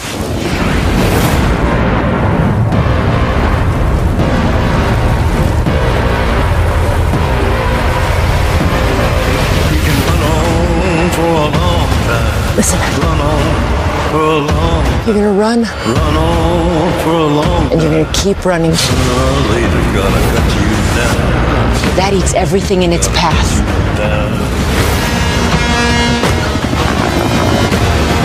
You really want to die for this kid? Take a deep breath. Hold it. And lay back. What happens next? You're Looking right in the eye. Tell 'em that God's gonna cut you down. Tell 'em that God's gonna cut you down. They all almost died. Yeah, that's the other thing kind of bothered me. I thought this movie was going to be a little more hard hitting on that stuff. Um, Uh, by the way, by the way, Sheriff should have died like four times. Four Uh, times, yeah. No, I'm Yeah. kidding. I'm kidding. I'm glad. I'm actually. I like those scenes. Like generally, those scenes involving the, the killers seemed uh, a combination of practical and like, Yeah. you know, like shit happens. Shit can happen. Like you can survive. Miraculous, not miraculously. It'll feel that way, but like you know, anything can happen. And even these killers don't have that much control. You know, I really like how these two, you know, ex-military, probably Navy SEAL. I don't know what they are, but these armed, trained assholes, operatives. They, um, I like how they're put in in a situation in a forest. They're put in a forest, and they don't, and they have to kind of like adapt to it. And I like how everyone around them, all the heroes, are they know and are more adapted to the forest than they are. Yeah. They're not as good as killing as they are, and they're not Yeah. as ruthless. No. But they have an advantage, and they both have this equal equal balance of of what they're good at and bad at, and I like that. The movie kind of does that without like making it like all a big part of it, and I like it about that. It's, it's one of the best things about the movie, um, and it doesn't make a big deal out of it, and it just happens. And the progression of these scenes, where like at first when they meet the wife, and you know, and then and then later on with the sheriff, and like it kind of makes sense, you know. Like I don't, I didn't believe when they meet the sheriff after the wife escapes from the cabin. I didn't believe that they wouldn't shoot him. I think that, that was just the writer wanting John Bernthal alive longer. I did feel that way to me. I didn't like that because I felt like the movie would not have let this killer, these killers, not kill this guy. Yeah. I feel I felt that way. Now, Uh, maybe just the movie didn't convince me well enough. Uh, otherwise, um, obviously, you know, it happened the way it happened, and I really thought that they were just pulling their punches a bit. I really thought that the movie was trying to like kind of make this a feel good movie by the end. yeah, I, I hear what you're saying. Obviously, we find out that the sheriff did die, and I guess he succumbed to his wounds. I'm surprised he survived the fire. But once I found out they were surviving the fire, before I found out that he was dead, I was like, man, this movie doesn't want anyone to die. Yeah, I was kind of pissed about that. And then when he's found dead, I was like, okay, that makes at least us better. But even then, Right. And I know it like- sounds but- weird, but it, but- no, it, uh, you're, I agree with you. It does sound weird, but at the same time, like not everybody lives. That's that's fine. Like You're Yeah. you're fine at killing everybody up to this point, and then all of a sudden you're not because now they're main characters. Like you're fine killing the the beginning murder. That's fine because Mhm. we didn't care because we didn't know. You're fine killing the dad, the guy, the kid's dad, right? hmm But that's semi semi But big that's, the, character. that's for the premise of the movie. That's for the premise of the movie, exactly. So that continues, but then you're not finding killing anybody else. That's not a secondary or tertiary character. Right. It, it both makes these killers feel less important or less capable as characters who are hard as steel, Mhm. and it makes you think that the movie is pulling its punches. It just felt that way. I'm not saying that it, be, uh, you know, whatever. I don't know what, but like I'm saying, it felt like it did, and that maybe that's part of why this movie was uh, definitely a, a second to to the director's other films. Yeah, I, I will agree with you there. Um, I did like a part where John Bernthal's character, um, he kind of like is like, "I'm done, kill me now," like, and that Yeah. and that's a good that's a good part that I actually really enjoyed in the movie Yeah. for the Yeah. fact that I think it's very that felt very human and grounded. And like, this isn't a movie. This is like I I'm not gonna you know, and he's a man who stands by his principles. He's like I know better. Almost I obviously trained survival school. It's like no, I'm not gonna continue doing your shit because I don't want to. You know, like I'm not. Why would I want you to lead me somewhere to hurt people just to kill me? And I just did all the damage, right? I'm smarter than that. I know Yeah. better. You know, and he does antagonize him to a certain extent, and you know they obviously play to the fact that he's overall a good person, right? And he still wants to do good by like you know trying to help in whatever scenario or whatever he could think that he could potentially help in, right? So like they over they end all like no, you're gonna do it regardless, right? So they still do it. Eh, kind of chicken shitish, but not not not. To, at least the fact that he had that he said that was really powerful in a movie, and not just Yeah. like you're gonna go along with it. I felt like someone had a brain cell for once, you know. Yeah, yeah, no, I like that scene too. Yeah. Um, right, and then I just felt like after that, like he should have just died, and he should have died up there when he got shot, and be like, "Uh, "Babe, I'm not gonna make it." And I just feel like maybe had they even said that, had they even put that in, you that's five seconds of screen time, Mhm. um, and like, and she's like, even if she were to be like, "No, I'm gonna try to keep you alive," and we all know that he was gonna die, it probably would have been better than seeing it at the end of the movie, Mhm. you know, and then at least it would have been like, "Well, we kind of know he's probably gonna die." but we'll see, right? And then they're like, oh, let's see if the movie actually has the balls to do it. And then he's dead, and you're like, oh, okay, the movie did have the balls to do it. Instead of us going like, oh, they're probably all alive. It's like, oh, they killed them. I mean, okay, I guess. You know, like, Yeah. I guess it's just like it needed to be a little bit more challenging in that aspect. I do agree with you in that aspect. Um, it would have probably just made I the think movie I- just I- better. Yeah, I think a movie like this, where like it's being, it's being serious about this crazy plot. I mean, It's acting it seriously, it's directing it seriously. It's not making fun of it. It's not inserting jokes to alleviate anything. It's doing it seriously.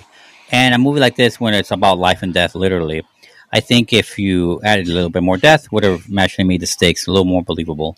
I think by the end, when you get to that scene with Nicholas Hoult and Jolie, um, obviously, and the kid. I mean, dumb kid. I know he saved her. Again, that kind of seems tropey too, but whatever, it happened. And um, so, what do you think of Jolie though? And by the end, you know, I mean, by the end, it was like it was almost like she needed uh, she needed a message from somebody or something to get her out of her rut, right? Of like, hey, you're a, you're obviously a really good firefighter in the or forest firefighter, if there's a difference, because Mhm. I'm sure there is. Yeah. Um, you're obviously a very good, you know, like what you need to know that you got to get out of your funk. You got screwed over, whatever the case was, right? And it sucks. Don't stop feeling kind of sorry for yourself, right? Mhm. And like the kid having literally being shat on, uh, like, hey, I saw my mom die through cancer, and then I just saw my dad get shot to death. Um, so what's your issue, right? And you're like, oh, okay, yeah, you know, like I should, I should suck it up, right? Yeah. Um, I, I felt like that was cool to get her motivated to kind of like just continue further and like I need to help you and I need to do my job, right? Mhm. Okay, that was cool, and I and I, I I dug that. I didn't dig the fact that like uh, she goes against this killer, and I know she's supposed to be like not as whelming, right, or overwhelming as the guy is going to be because she's just a firefighter in comparison to a trained killer. right? Um, I just felt like there was so many opportunities where I felt she should have died, Mhm. um, and I felt like something closer yeah, to that I, I wasn't a fan of the the setup for that. Actually, Yeah, I felt like either you should have just that fight took too long, and it felt like I felt like you should have just made it more like real life. And it's like either she got shot and got killed, or you should have she managed to kill him faster. You know what I'm saying? Like not like Oh God, I just you know felt, maybe I like just felt like they wanted to make her feel like an action hero again. or, you uh, know? or make her like you know use the the advantage of knowing how these forest fires work, maybe to understand the progress of them, to take advantage of it, so like get him closer to the fire, maybe Right. to the point where it would actually hurt him in a way. He's like, oh, but the fire's still far away, but maybe I don't know. Maybe it works differently. Some- with, I don't know, something, something, something along that aspect though. right? Something with her own Exactly. means. And I just felt like not doing that was a disservice. Or taking Yeah. too long to just try to like well, she's Mr. and Mrs. Smith. She's in Mrs. Smith. Like, no, that was forever ago. Like, we don't need to see that anymore. That's like, a fun movie though. It was a fun, one hundred percent a fun movie. But what I'm saying is that Yeah. she, like, Totally. she's not that person in this movie. Right. Yeah. You know, and like, just let it be. Like, let it. I feel like the movie wants to be grounded and like this is real life kind of stuff, right? Like, it this potentially could happen or as foreseeable as easily as starting a forest fire. Smokey the Bear was right. You can prevent forest fires, you know, um, and stuff like that. But like, and then I feel like they take another step back. Like, this is Hollywood, so like, let's do what Hollywood does, you know. And I'm just like, ah, just pick pick which what, which way we're we going. Yeah, I Um, just try, I just imagine like that whole scene about her, uh, you know, her trauma about the um, you know, whole family being burnt up in the fire and she can't Yeah. save them. Imagine the movie opening up to that flashback, and the next time we see her is with the kid. That would have been awesome. Yeah, actually. and then once they, once those bad guys start throwing the flares into the fire, making it, I'm like, oh my god, this is so perfectly cathartically possessed for uh, positioned for her character. I'm like, this would have been awesome. Uh, it would have felt more awesome anyway. Yeah. Um, so yeah. Um, yeah, you're right. I agree with that action scene. It seemed kind of unrealistic. I mean, it is cool. It, she's very Lara Croftian with her axe thing. yeah, I actually, Um, you know what? That's a good. Fuck, I wish I thought about that. Yeah, Yeah, it does seem that way, one. especially It the does. latest one. especially the latest one. Yeah, yeah. Which, uh, again, that movie sucked, unfortunately. But I was talking about the games. I don't care about the. No, I meant uh, meant I meant the movie, but yeah, the latest rendition of the movie. Yeah, obviously the games too. They she, I mean, she fucking uses that. That axe saves her more than any gun or bow and arrow. Which I mean, I think it's like kind of fitting because it's true. I mean, Yeah. Hollywood save you more. I mean, she's climbing galore. Right. Um, so yeah, uh, let's see, and the you know the kid, I think the kid it, it does well. He does well. I mean, he can't do much. Yeah. but he is he is the golden goose, right? I agree. the Yeah. whole time. Um, I think he's good though. He's not like particularly great, and the movie doesn't ask him a lot. I mean, it does ask him a lot, but it doesn't ask him that much from a lot. Uh, what Right. else? And the, and the killers were, were good. They were cold. Fucking. I mean, Nicholas. No, I, I actually dug the killers a lot in this movie. Yeah. Um, I felt like they were very, they were very like, very much court. Like I said, they they were they were the reason how the movie was the pace. The pacing of the movie was through them. Um, and I felt like that's why the movie was like short. Yeah. You know, and then um, and I like I, I do agree with you with the kid. The kid just, I mean, he did what he had to do, and he was. Um, at one point, sounded one of his lines sounded a little bit more unbelievable. Of like, like um, where she did it, where when they first when he first meets her, but then after that, it was like it was okay. He just he's doing what he can, like you know. Yeah.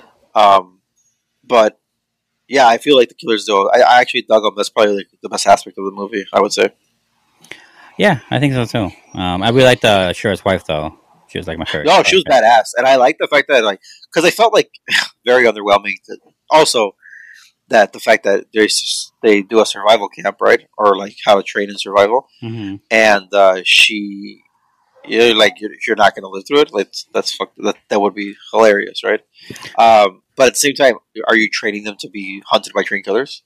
No, like it also makes sense. Like this is what happens when you actually have actual professional people who are coming out. Even if you have expertise, the likelihood of that.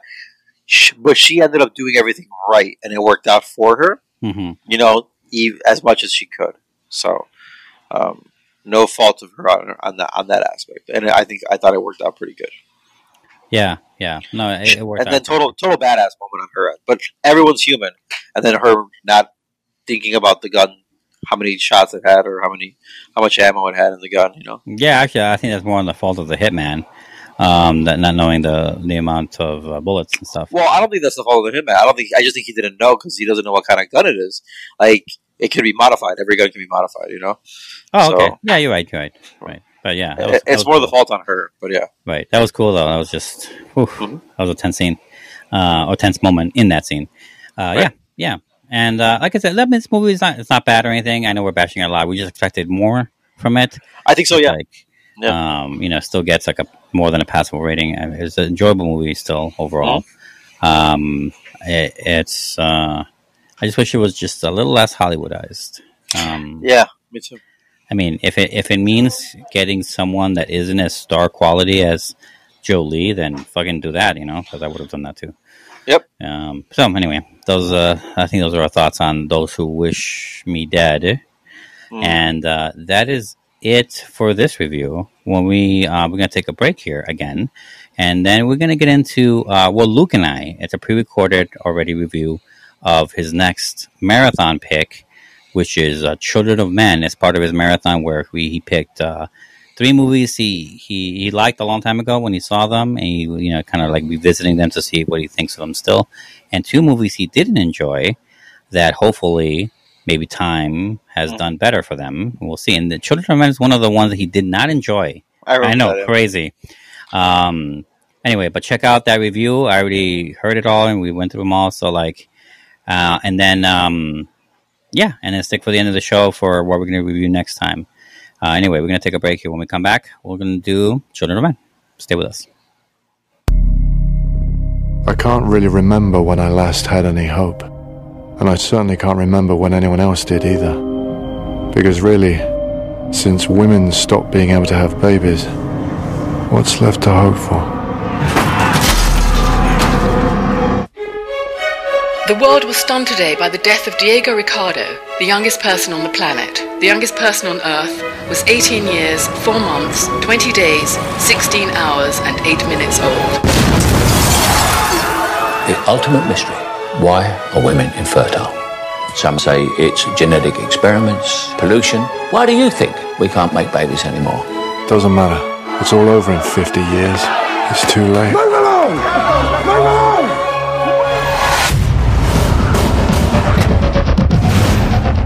Hello, Theo. How have you been? I'm sorry about the theatrics. Police have been a pain lately. I haven't seen you for nearly 20 years. Need your help. Not for me, a girl. Need to get her to the coast, past security checkpoints. It's hard for me to look at you. He had your eyes. So why did you come to me? I trust you. Show him. In 2027, in a chaotic world in which women have become somehow infertile, a former activist agrees to transport a miraculously pregnant woman to a sanctuary at sea. Children of Men, directed by Alfonso Cuarón, Yes, that's right. What year did it come out? 2006. Nice. The year I graduated high school. Oh, really? Actually, uh, it says January 2007 for the U.S. release, so maybe a little after that. Oh, okay, okay, okay. Um, so you were probably community colleging it up, right? Ish. first semester or so, second. Uh, yeah, it started actually late 2017, I think. I don't even remember. You mean 2007? Yes, that. Okay. Okay. All right.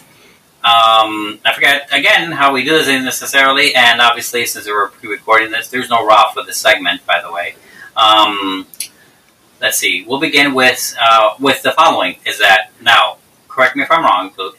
This Mhm. is one of the two out of the five movies in your own personal marathon Uh-huh. that you did not enjoy back then when you saw it.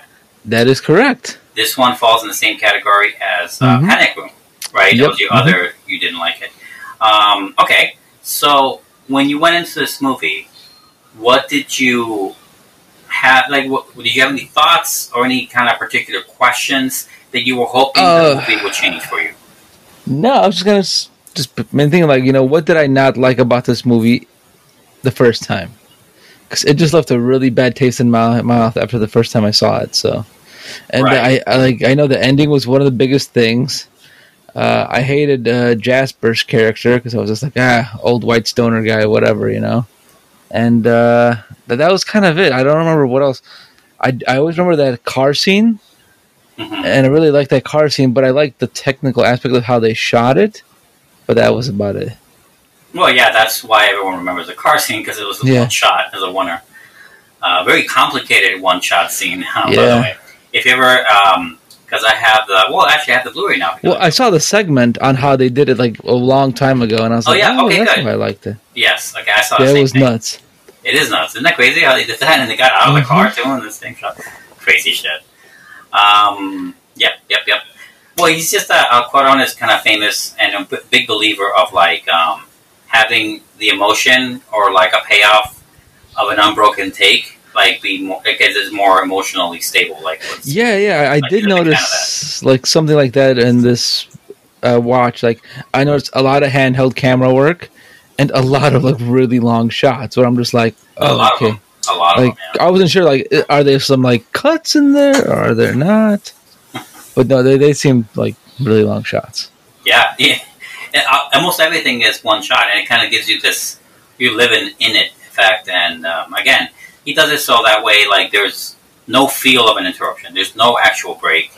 You know, everyone's um, you know does it for the emotionality of it. Yeah. yeah, for sure. So anyway, uh, all that aside, um, I want to know the verdict. What did you think of this movie now in 2021? Okay, um, I'm still not a fan of it. Okay, yeah, you're one of the very few in the world. I I am. Uh, I I It's you honestly and Armond White who hate this movie. That's it. I don't know who that is, but okay, high five to that guy. Yeah, no, my biggest thing with the movie was the the pacing of it. I think it was just uh, it's you know this kind of this apocalyptic bleak world, and you have these like little set pieces of action, but they very rarely like go like they escalate like you know like my like the emotional like uh, output from you know like I'm getting nothing from them you know? Like when that whole scene where the they were trying to you know push the car to escape that like little camp area that they had you know because they're like oh shit uh, the the guy's a traitor. Yeah, yeah. yeah and I'm just like okay it's like I didn't get nothing out of it. It was very it it's action oriented it's kind of suspenseful but it feels like it's like all on like a flat line. There's no like peaks or anything you know Well, obviously, I disagree 100 percent on that. yeah I don't know. I don't know why. There's like Yeah, yeah, there's no emotion from me. I'm just like, eh, okay. Push, Wow. push faster. I don't know. I would say this is like the one kind of future. I guess it's sci-fi technically, right? Because it's set in future. But I, I, I will say I think it is a little bit more realistic because you're not always going to get those fucking Michael Bay explosions and whatnot. But still, it was still kind of just like it was like a flat line for me. Just like it's happening. Right. It's a ultra, not ultra realistic because again, it's a fake future, right? But it's a very, very like It is realistic though. Yes. realistic rendition of this kind of future. Like I can even see the kind of tech like on the side of the buses that's in the background of things. Like you know the way they use And what's those like rickshaw things? And like, what the hell? Yeah, Why bring those back? Come on, guys. right, um, right, yeah, and the, or the cars like the windshield, right, of the cars they had they show the miles per hour and so on, like on the windshield, not like as on the dashboard. Like I can see those subtle differences in some future. We kind of have that technology now in certain things. Oh yeah, no, I'm sure. And well, again, this was made uh, 15 years ago, roughly. So like, 100. percent I'm with you on that. Um, so I really like the world building. I think as far as movies go about sci-fi or about the future or something, the world building for this movie is like on a top tier list for me because of those details, and they work on those details a lot um, along the way. Personally, I mean, uh, honestly, the way the world is made is really astounding and everything. So that was kind of cool. But uh, yeah, the world building was great. The movie, not so much. um, yeah. Again, you're you're you're addled by something. It's okay. No, I'm- I'll stop making money for it. No, it's fine. It's a, a perfectly valid opinion. And, and by the way, Armond White, the joke was that this is a very famous, very prestigious uh, film critic named Uh-huh. Armond White, who is notoriously like he's so famous for disagreeing with the whole world on movies that they love or hate. Hmm. He would he like like his favorite movies would be Ghost Ghost Rider, the Nicolas Cage movie, and would like say like Really? would say that English patient is a piece of shit. You know what I mean? Like he, he was that guy. So that when I said that joke, I don't even know if he likes or not, or maybe he loves children or men. I have no idea. But the joke implies that he's he's against the. Gotcha. Um, very much against the grain. You should listen to his interviews. Actually, it's pretty interesting how he like what he says about like why why his defense for movies. Um, anyway, um, Okay, so world building aside, uh, what do you think of the performances? Uh, Clive Owen. I mean, this is might be my my first major Clive Owen probably thing I've seen him in. Honestly, like I don't remember Clive Owen like at all. Like what has he been doing? Like Oh well, what else? Uh, well, in that time, I mean, that was his decade probably. yeah, yeah, he was big back then, but now it's just like I don't Yeah, see him at all. No, I, he's definitely around less, a lot less. You're right. I would say that he's definitely gone off, or he's taking a longer break, or maybe, maybe, maybe, um, I don't know. What- He, I mean, I remember like I think that same year he did Shoot 'Em Up, and that was a good one. I can't believe you like Shoot 'Em Up over Oh, dude, that was That's an, amazing. that's an insane sentence to me. Um, so in that same year, Carrot, okay. here's a better movie that came out the same year that stars Clive Owen, Inside Man.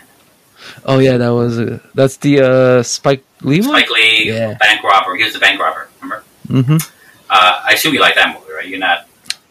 You're not Yes. hopeless here. Okay. You know, I liked it when I first saw it, so yes, I, I did like that. Oh, was it that long ago for you? It's I don't think I've ever revisited that one. Oh, you're kidding. Yeah. Oh man, that's totally worth. I, I see it like every few years because it just comes up in my Mm, whatever. Gotcha. And I watch In your it. repertoire.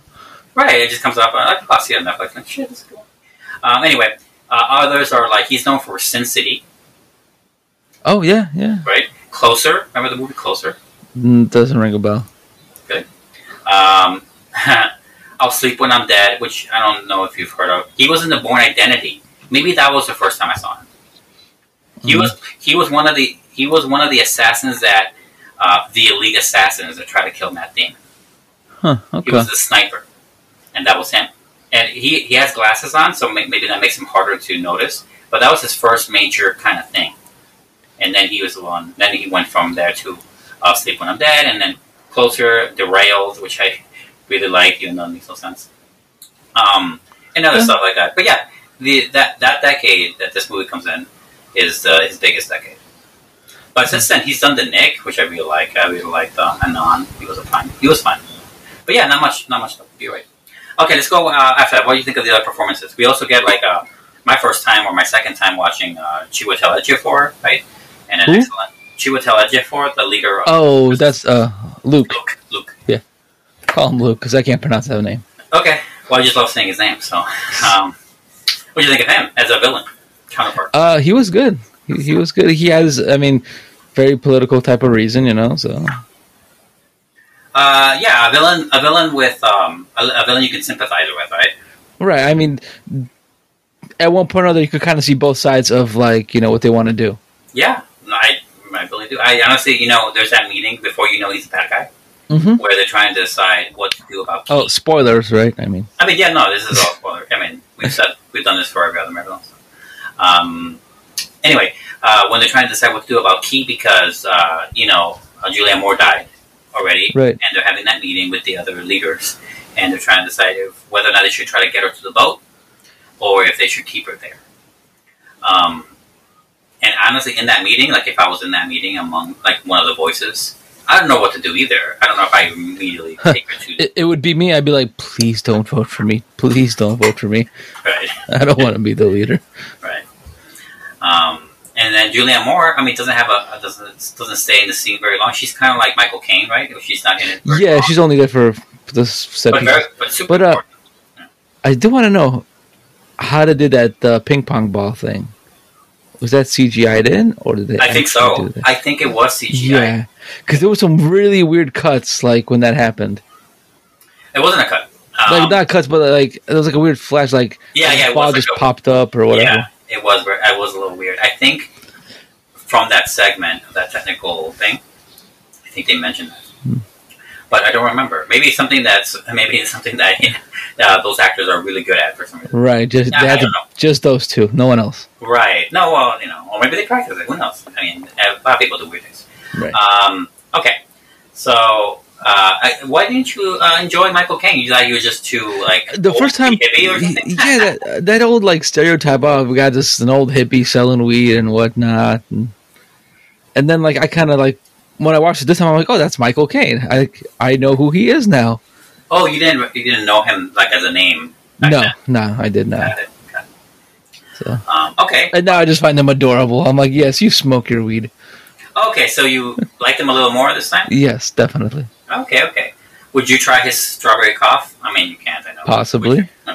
I, I would not like his taste in music. That industrial stuff he played was really weird. I think he just did it for shock value for Yeah. the, for that punchline. It also had a very similar. I'm surprised he didn't use that industrial metal song, whatever that was, um, as his alarm when people, when people break in because it's just, it's just as effective. Right. Just as um, But I do love his like pull my finger. yeah, yeah, and it comes back in a way to like be like um, defiant, right, to Luke before he Oh, yeah. That was a good way not to answer any questions, right? Because he asked him like how long ago did they leave. Um, also shows that he's not a very good criminal or not a very sneaky guy because he left the obvious evidence. Right. That's, Yeah. how, that's how they found out that they were going to uh, break into that place. Yeah, it blew my mind because he was like, "Oh, I'm going to try to lead them down to the other place or whatever," and I'm like, Yeah, he probably could have too, but like they found it right too fast. "Right." As soon as I'm like, "Wait, what? The, no, that's where they're going." It threw me off. No, yeah, they just found. They said they found it on the fridge, like taped uh, or some note that he left. behind. Yeah. Yeah, because he's not like again. This all happened fast, I guess, and he's old and forgot or didn't think to, you know, destroy the paper, right?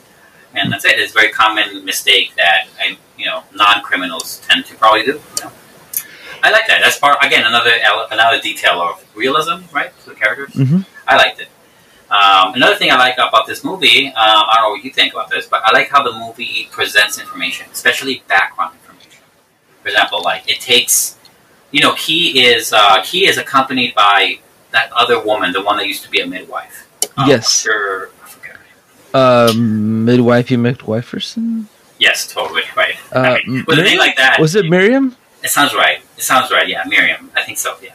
Um, um, it takes it takes Key and Miriam to to be in Jasper's house in order for Jasper to like be open to giving information to them about like about our main character and his and what happened between him and Julian Oh yeah, and their kid and everything. and their kid and how he died, right? The lungs, right? They talks about it like that in a very, you know, kind of endearing way, and talks about fate and chance, which is really the, you could say that fate and chance is the actual thesis of the movie, um, which we can get into. I don't know when, but we can get into that whenever, um, because the, the movie kind of talks about has a lot of things going on.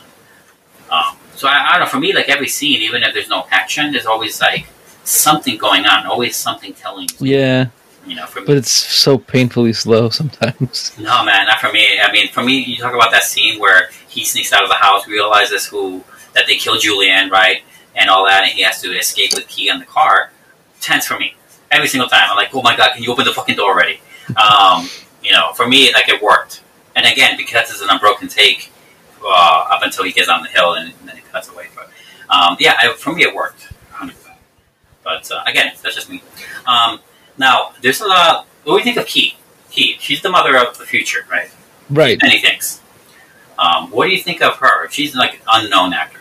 Yeah, she was just like this what eighteen year old kid woman. I don't know who just happens to be pregnant. And that's so crazy. Yeah. Like, and she she didn't even know what was going on with her, but she kind of like like that. She was like like saying like, "Oh, I just like felt it," you know. Right. Yeah. It's was like so a crazy. instinctual. She realized what it was finally. It's very weird. It's very weird how this future has a lot of things that it knows right more. I guess badly, but more than we do in this present day. But they mm-hmm. also are reversed backwards in so many other ways. Like they wouldn't know what pregnancy feels like, you know, or what to do with that. Like it's so backwards in other ways. It's a very fucked up. It's a fucked up future. It's not a good future. anyway, uh, what do you think of the actress? Uh, you like her, Keith?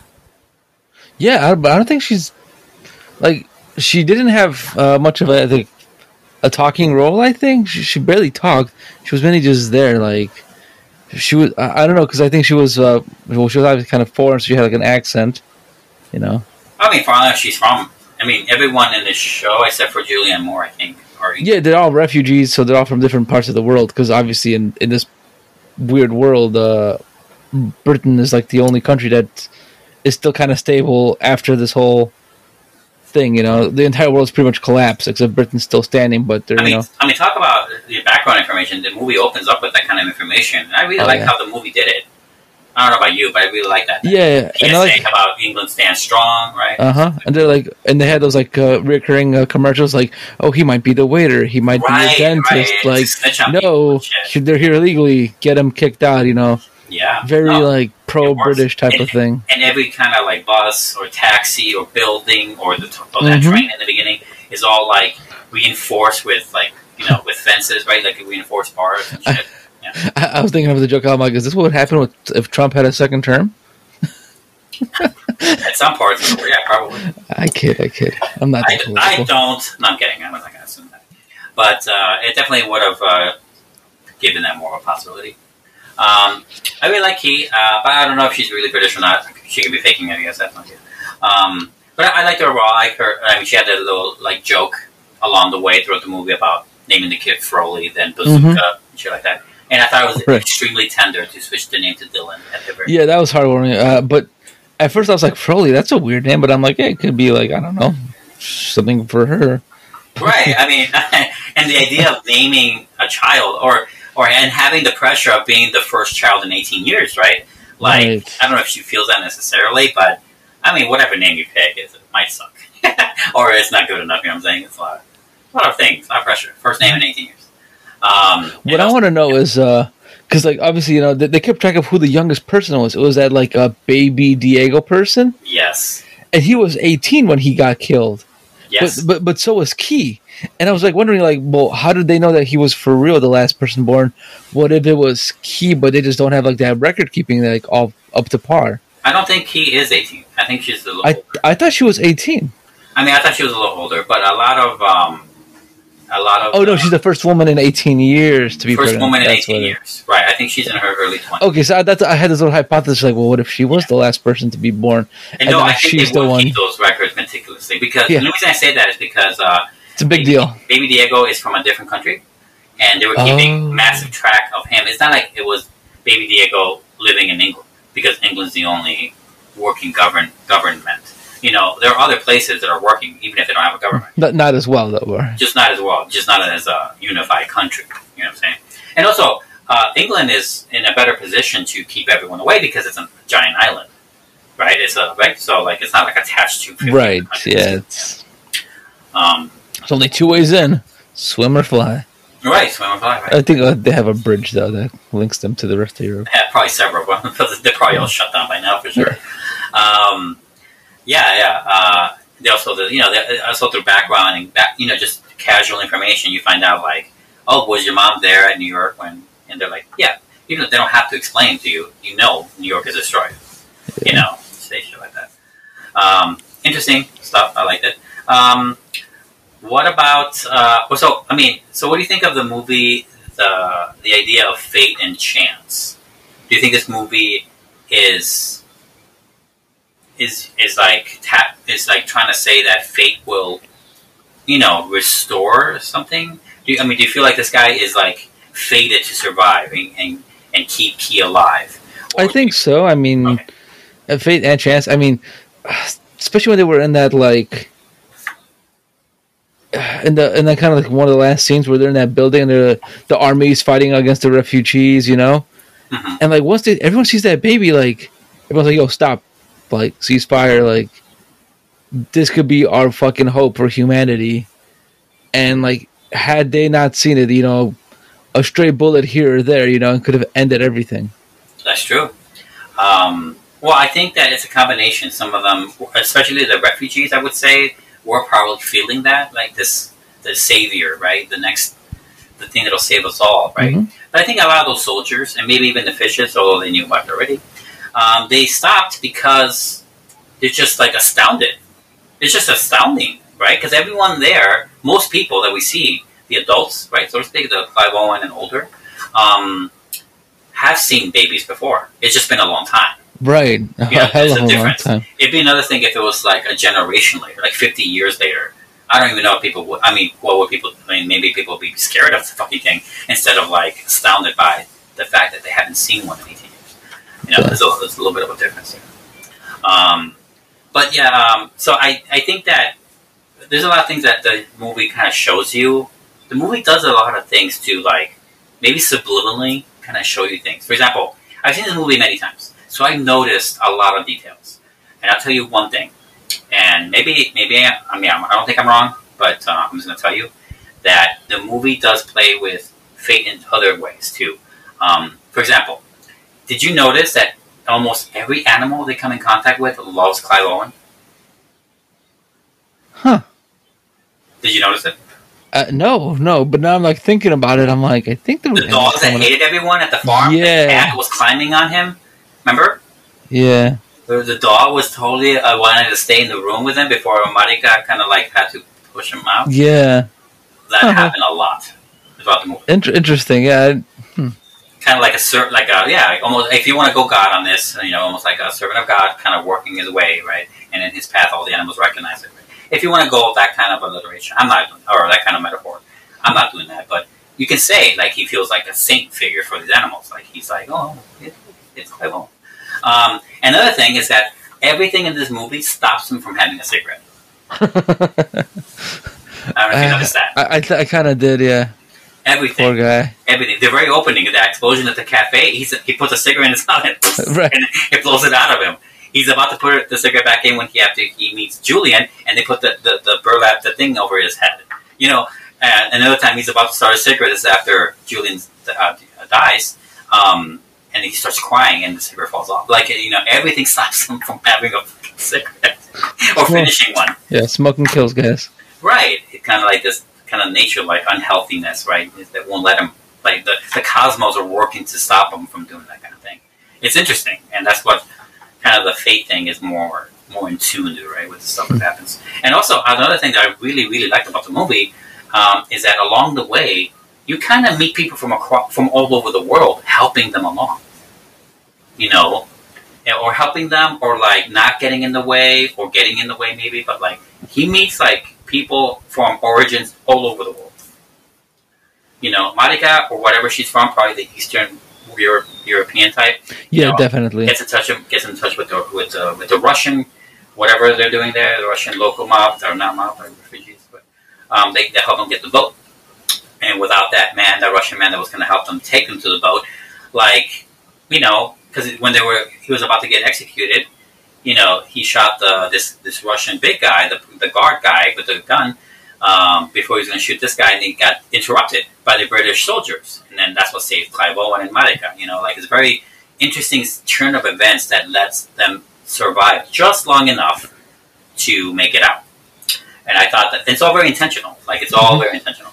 And that's another thing about the movie is that that follows every time is that every time um, Clive Owen meets a character and then leaves them, they die immediately, or along the way. Every single character he meets dies, except for Key and the baby. I don't know if you noticed that. Every single one dies, especially the ones that help him. Marika dies after she lets him off that boat because the bombers come in and destroy the entire city. Yeah, Yeah. And obviously Luke dies, right? Um, the building gets destroyed. Yeah. I mean, it's fucking wrecked. Right. Yeah. Every single person. Julian, of course. Um, Jasper dies right after they leave him. Right? This girl dies. Watch, he somehow survived crawling, Put my finger. Right. right, eating his uh, marijuana just to, for sustenance. I don't think I don't think it helps you at all, except for dulling the pain. Maybe. Um, anyway, I, all these things are just they're little details. They're not like, uh, important, but there are details to kind of show you the way of what what how much stuff is working for to like have them survive. And I think this is where we get to the ending. The famous thing that you, I mean, the famous thing between Hmm. you and your friends, like me and stuff, um, that you infamously hate the ending. Yeah, so um, I don't. The ending seemed different to me this time around, though. Oh, really? Different Yeah, yeah. So what I always remembered in the ending of the movie was the boat just being there, right? It was kind of foggy, and uh, you heard a boat, but I never remember actually seeing the boat. That's why I was just like, "Fuck this movie." Where's my closure? Like at least this time I saw the boat and I saw that it was it was the actual boat. I think it was called whatever tomorrow or something. Tomorrow, yeah. Yeah, and I'm like, oh, so this boat actually did show up. Yeah, I did. We all knew that. I don't know. For some reason, I don't remember the boat Oh back in my God. 2006 7. Oh my god. you were already hating it that you left the theater before you saw the fucking boat or something. You're like, fuck this. You saw a table, flipped it. right. Yeah, no. Okay, well, besides that little uh, awesome, I'm glad that you hate it less. Do you still feel like not good about it, or do you actually like it now, or what? Still don't like it, uh, but I hate it less. Hate it less. yes. I mean, I'll take anything. I'll appreciate the camera work. I'll appreciate the long shots, the the all the the world building, the symbolism. You know, fucking. I was like reading up on it after the fact. You know, and they're like, oh, you know, she's revealed to be pregnant in like a fucking barn, and Right, the barn, that whole yeah. uh, Jesus symbolism, right? Right. The whole, yeah. Look what Jesus did. And, and the fact that um, she's African American, you know, the whole scientific thing about we began as human Oh yes, Africa. origin. Yep. Right, that's also very telling and on purpose. Uh, it's perfect. Um, but okay, but what is so you hate it less, but you still hate it, or you still dislike it. So what makes you uh, not like it? Uh, the pacing. It it feels No, like the ending, the ending, not the whole movie. Huh? Not the whole movie. I mean, just the what what I hate about the ending. Yeah. I kind of want to see what happens. Like, where's the part two? Is it just a one shot deal? Now is that this? You know, will there be more children? What's going to happen to the world? okay. Um, but a lot of movies kind of leave you hanging, you know. And I Uh, fucking hate them. Yeah, but not every movie can show you unless they're based on some series or it's a show you're watching.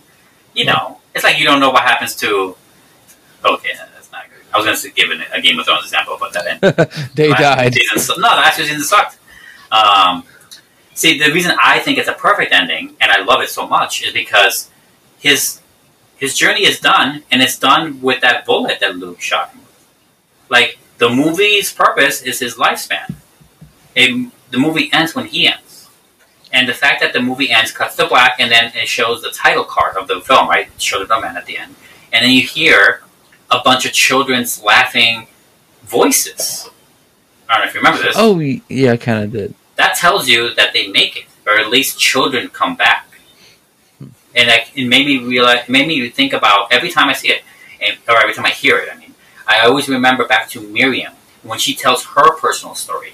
Yeah, that, that was a good one. I actually like that story. that's a really good story. It's actually my favorite of the background stuff. And she tells this story about, you know, being a midwife and being there as it was happening. hmm As like, you know, seeing that someone got a late term, uh, not abortion, Miscarriage. miscarriage. Thank you.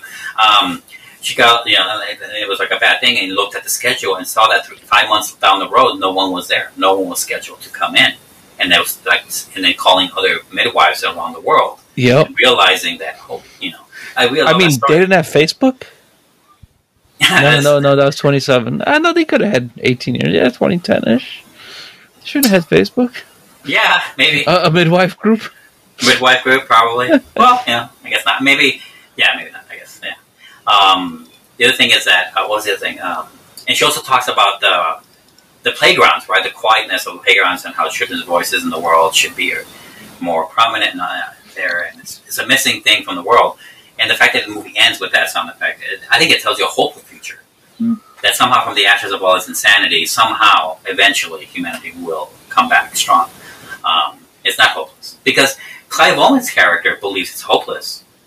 I mean, it takes him a long time throughout the movie to really kind of go with it. He's almost doing. He first he does it because For Ju- Juliet asked him, and Yeah. for money, and for money, right? Well, and then he but- does it because to to like live to Julian's honor because she's dead, right? To do it as the last thing because he was tasked to do it, right? And all this stuff. And then from there, he just along the way he believes in it, but he doesn't for a long time. He's very cynical. Um, I, and that's also a very good. That's a very kind of that's a type of movie that's like akin to. Uh, what's the name of that Tom Cruise Dustin Hoffman movie where he's an asshole and he becomes not an asshole? What's the name?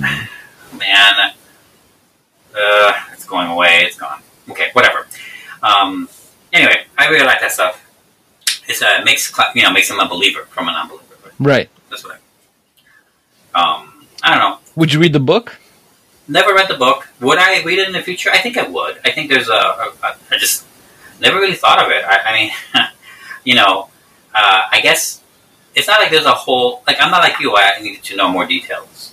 You know, what I mean, I didn't feel like I needed because I imagine the book would have more background stuff, a lot more. they probably if if they even follows the book half as much. I don't know how much it you know it's it's different, right? There's differences, I'm sure. I just don't know how. Mm-hmm. Oh, probably. Um, but like if it's even if it's like you know to the letter, like I'm sure that the book will provide a lot more information, and I'm sure I will enjoy it. But I never never felt the need or anything like that to to do it. Um, others I do though. Even other movies that I really love who do who do great adaptations, I would go search out the book for. But for some reason, Children from Men, I never never. I'm thinking of ending things. Um, is that based book? I think, so. yeah, yeah. I never read it. Um, would I read it? Maybe. That's some nutty ass book. I mean, nutty ass movie. Uh, no, the one I was thinking of was uh, Annihilation. Like after I saw that movie, I read the book Oh, that was based on a book. based on a trilogy. Sure. Oh, which one did you read? All the trilogy or just one? No, just the one, just the one, the first one. It's based on the first book of that trilogy, and I read that one, Mm. and I was so amazed at how both different and similar it was, but also like it left me, it left me wanting to understand it more, but also left me kind of cold. The book. Uh, So I never went back to the finish. I want to finish the trilogy. It's not like it was bad. It was just so different than I thought it would be. yeah, It yeah. I, I hate that when sometimes like the source material. Yeah, it's, It's it's very dispassionate and cold it's from its characters. They don't have names. They're just called scientists and researcher. It's very Really? weird. Yeah, yeah. It's very weird, really weird. Um, anyway, we're that we're distracting. Like- um, besides the, the ending, and I guess you like Jasper more, or you accept him more. Anything else you don't like, except for the pacing? You said, man, I remember the pacing. Yeah, like I said, it's it's the flatline action of just like you know Yeah. If you had to give it stars, what would you give? it? two and a half. Two and a half. Okay. Yeah. Halfway. Just at the halfway mark. Okay. All right. Well, I'm so glad you saw it, and I'm glad that you know you it did you know get better in your estimate. It did definitely. That's good. That's good to hear. I mean, when you're I won't just senile and in a hospice, I'll show it to you again. Maybe by then you'll love it. I won't just bluntly just shit on this movie. I'll be like, oh, it's got some good things, but I don't care for it. Yeah. Yeah, that's a much better sentence than you saying it's a piece of shit and yelling about it. It makes me want to yell at you. And you always you always get a rise out of me because this movie, for me, is a five star, fantastic film. Um, Yeah. But like to hear you always bash or say those things, and I know you say it to get a rise out of me sometimes. Well, So, that like, too. Yeah. Yeah, yeah. But now that I know that if you do say that, it's all bullshit because you do like it a little more, um, I feel better. So my my I, I feel like I did a good job. We we did a good job. Yeah. Um, we tried.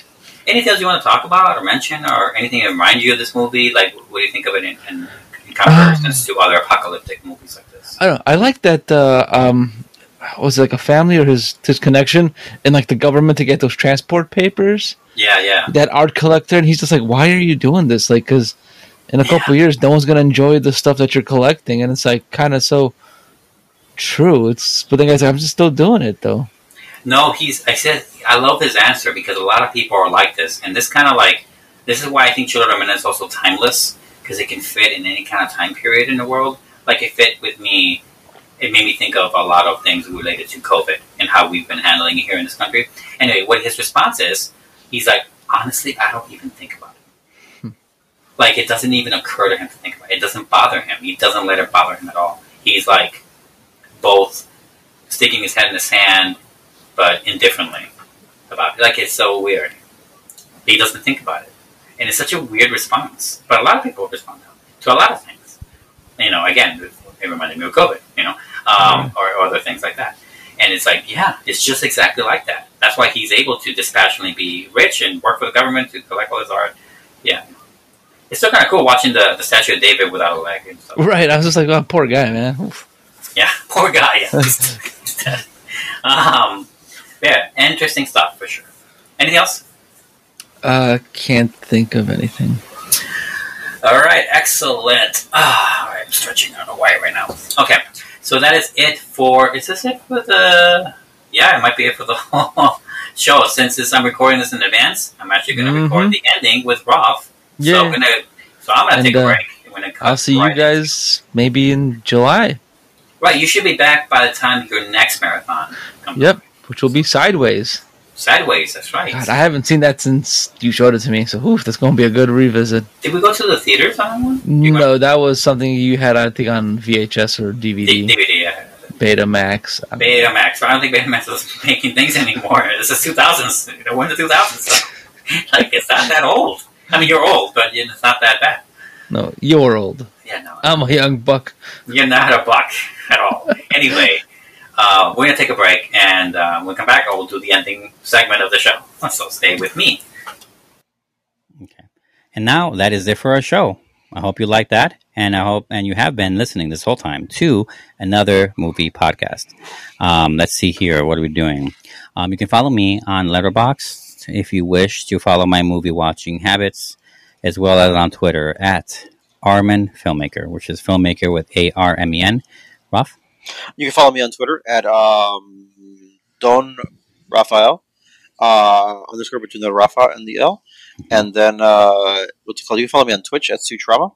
And uh, I try to stream on Sunday on Mondays, but I've been having issues lately with my PC because I want to stream Call of Duty, but Call of Duty is very, very much what's that? Uh, heavy. Hev- uh, it takes a lot of effort to stream that game because it requires it demands a lot.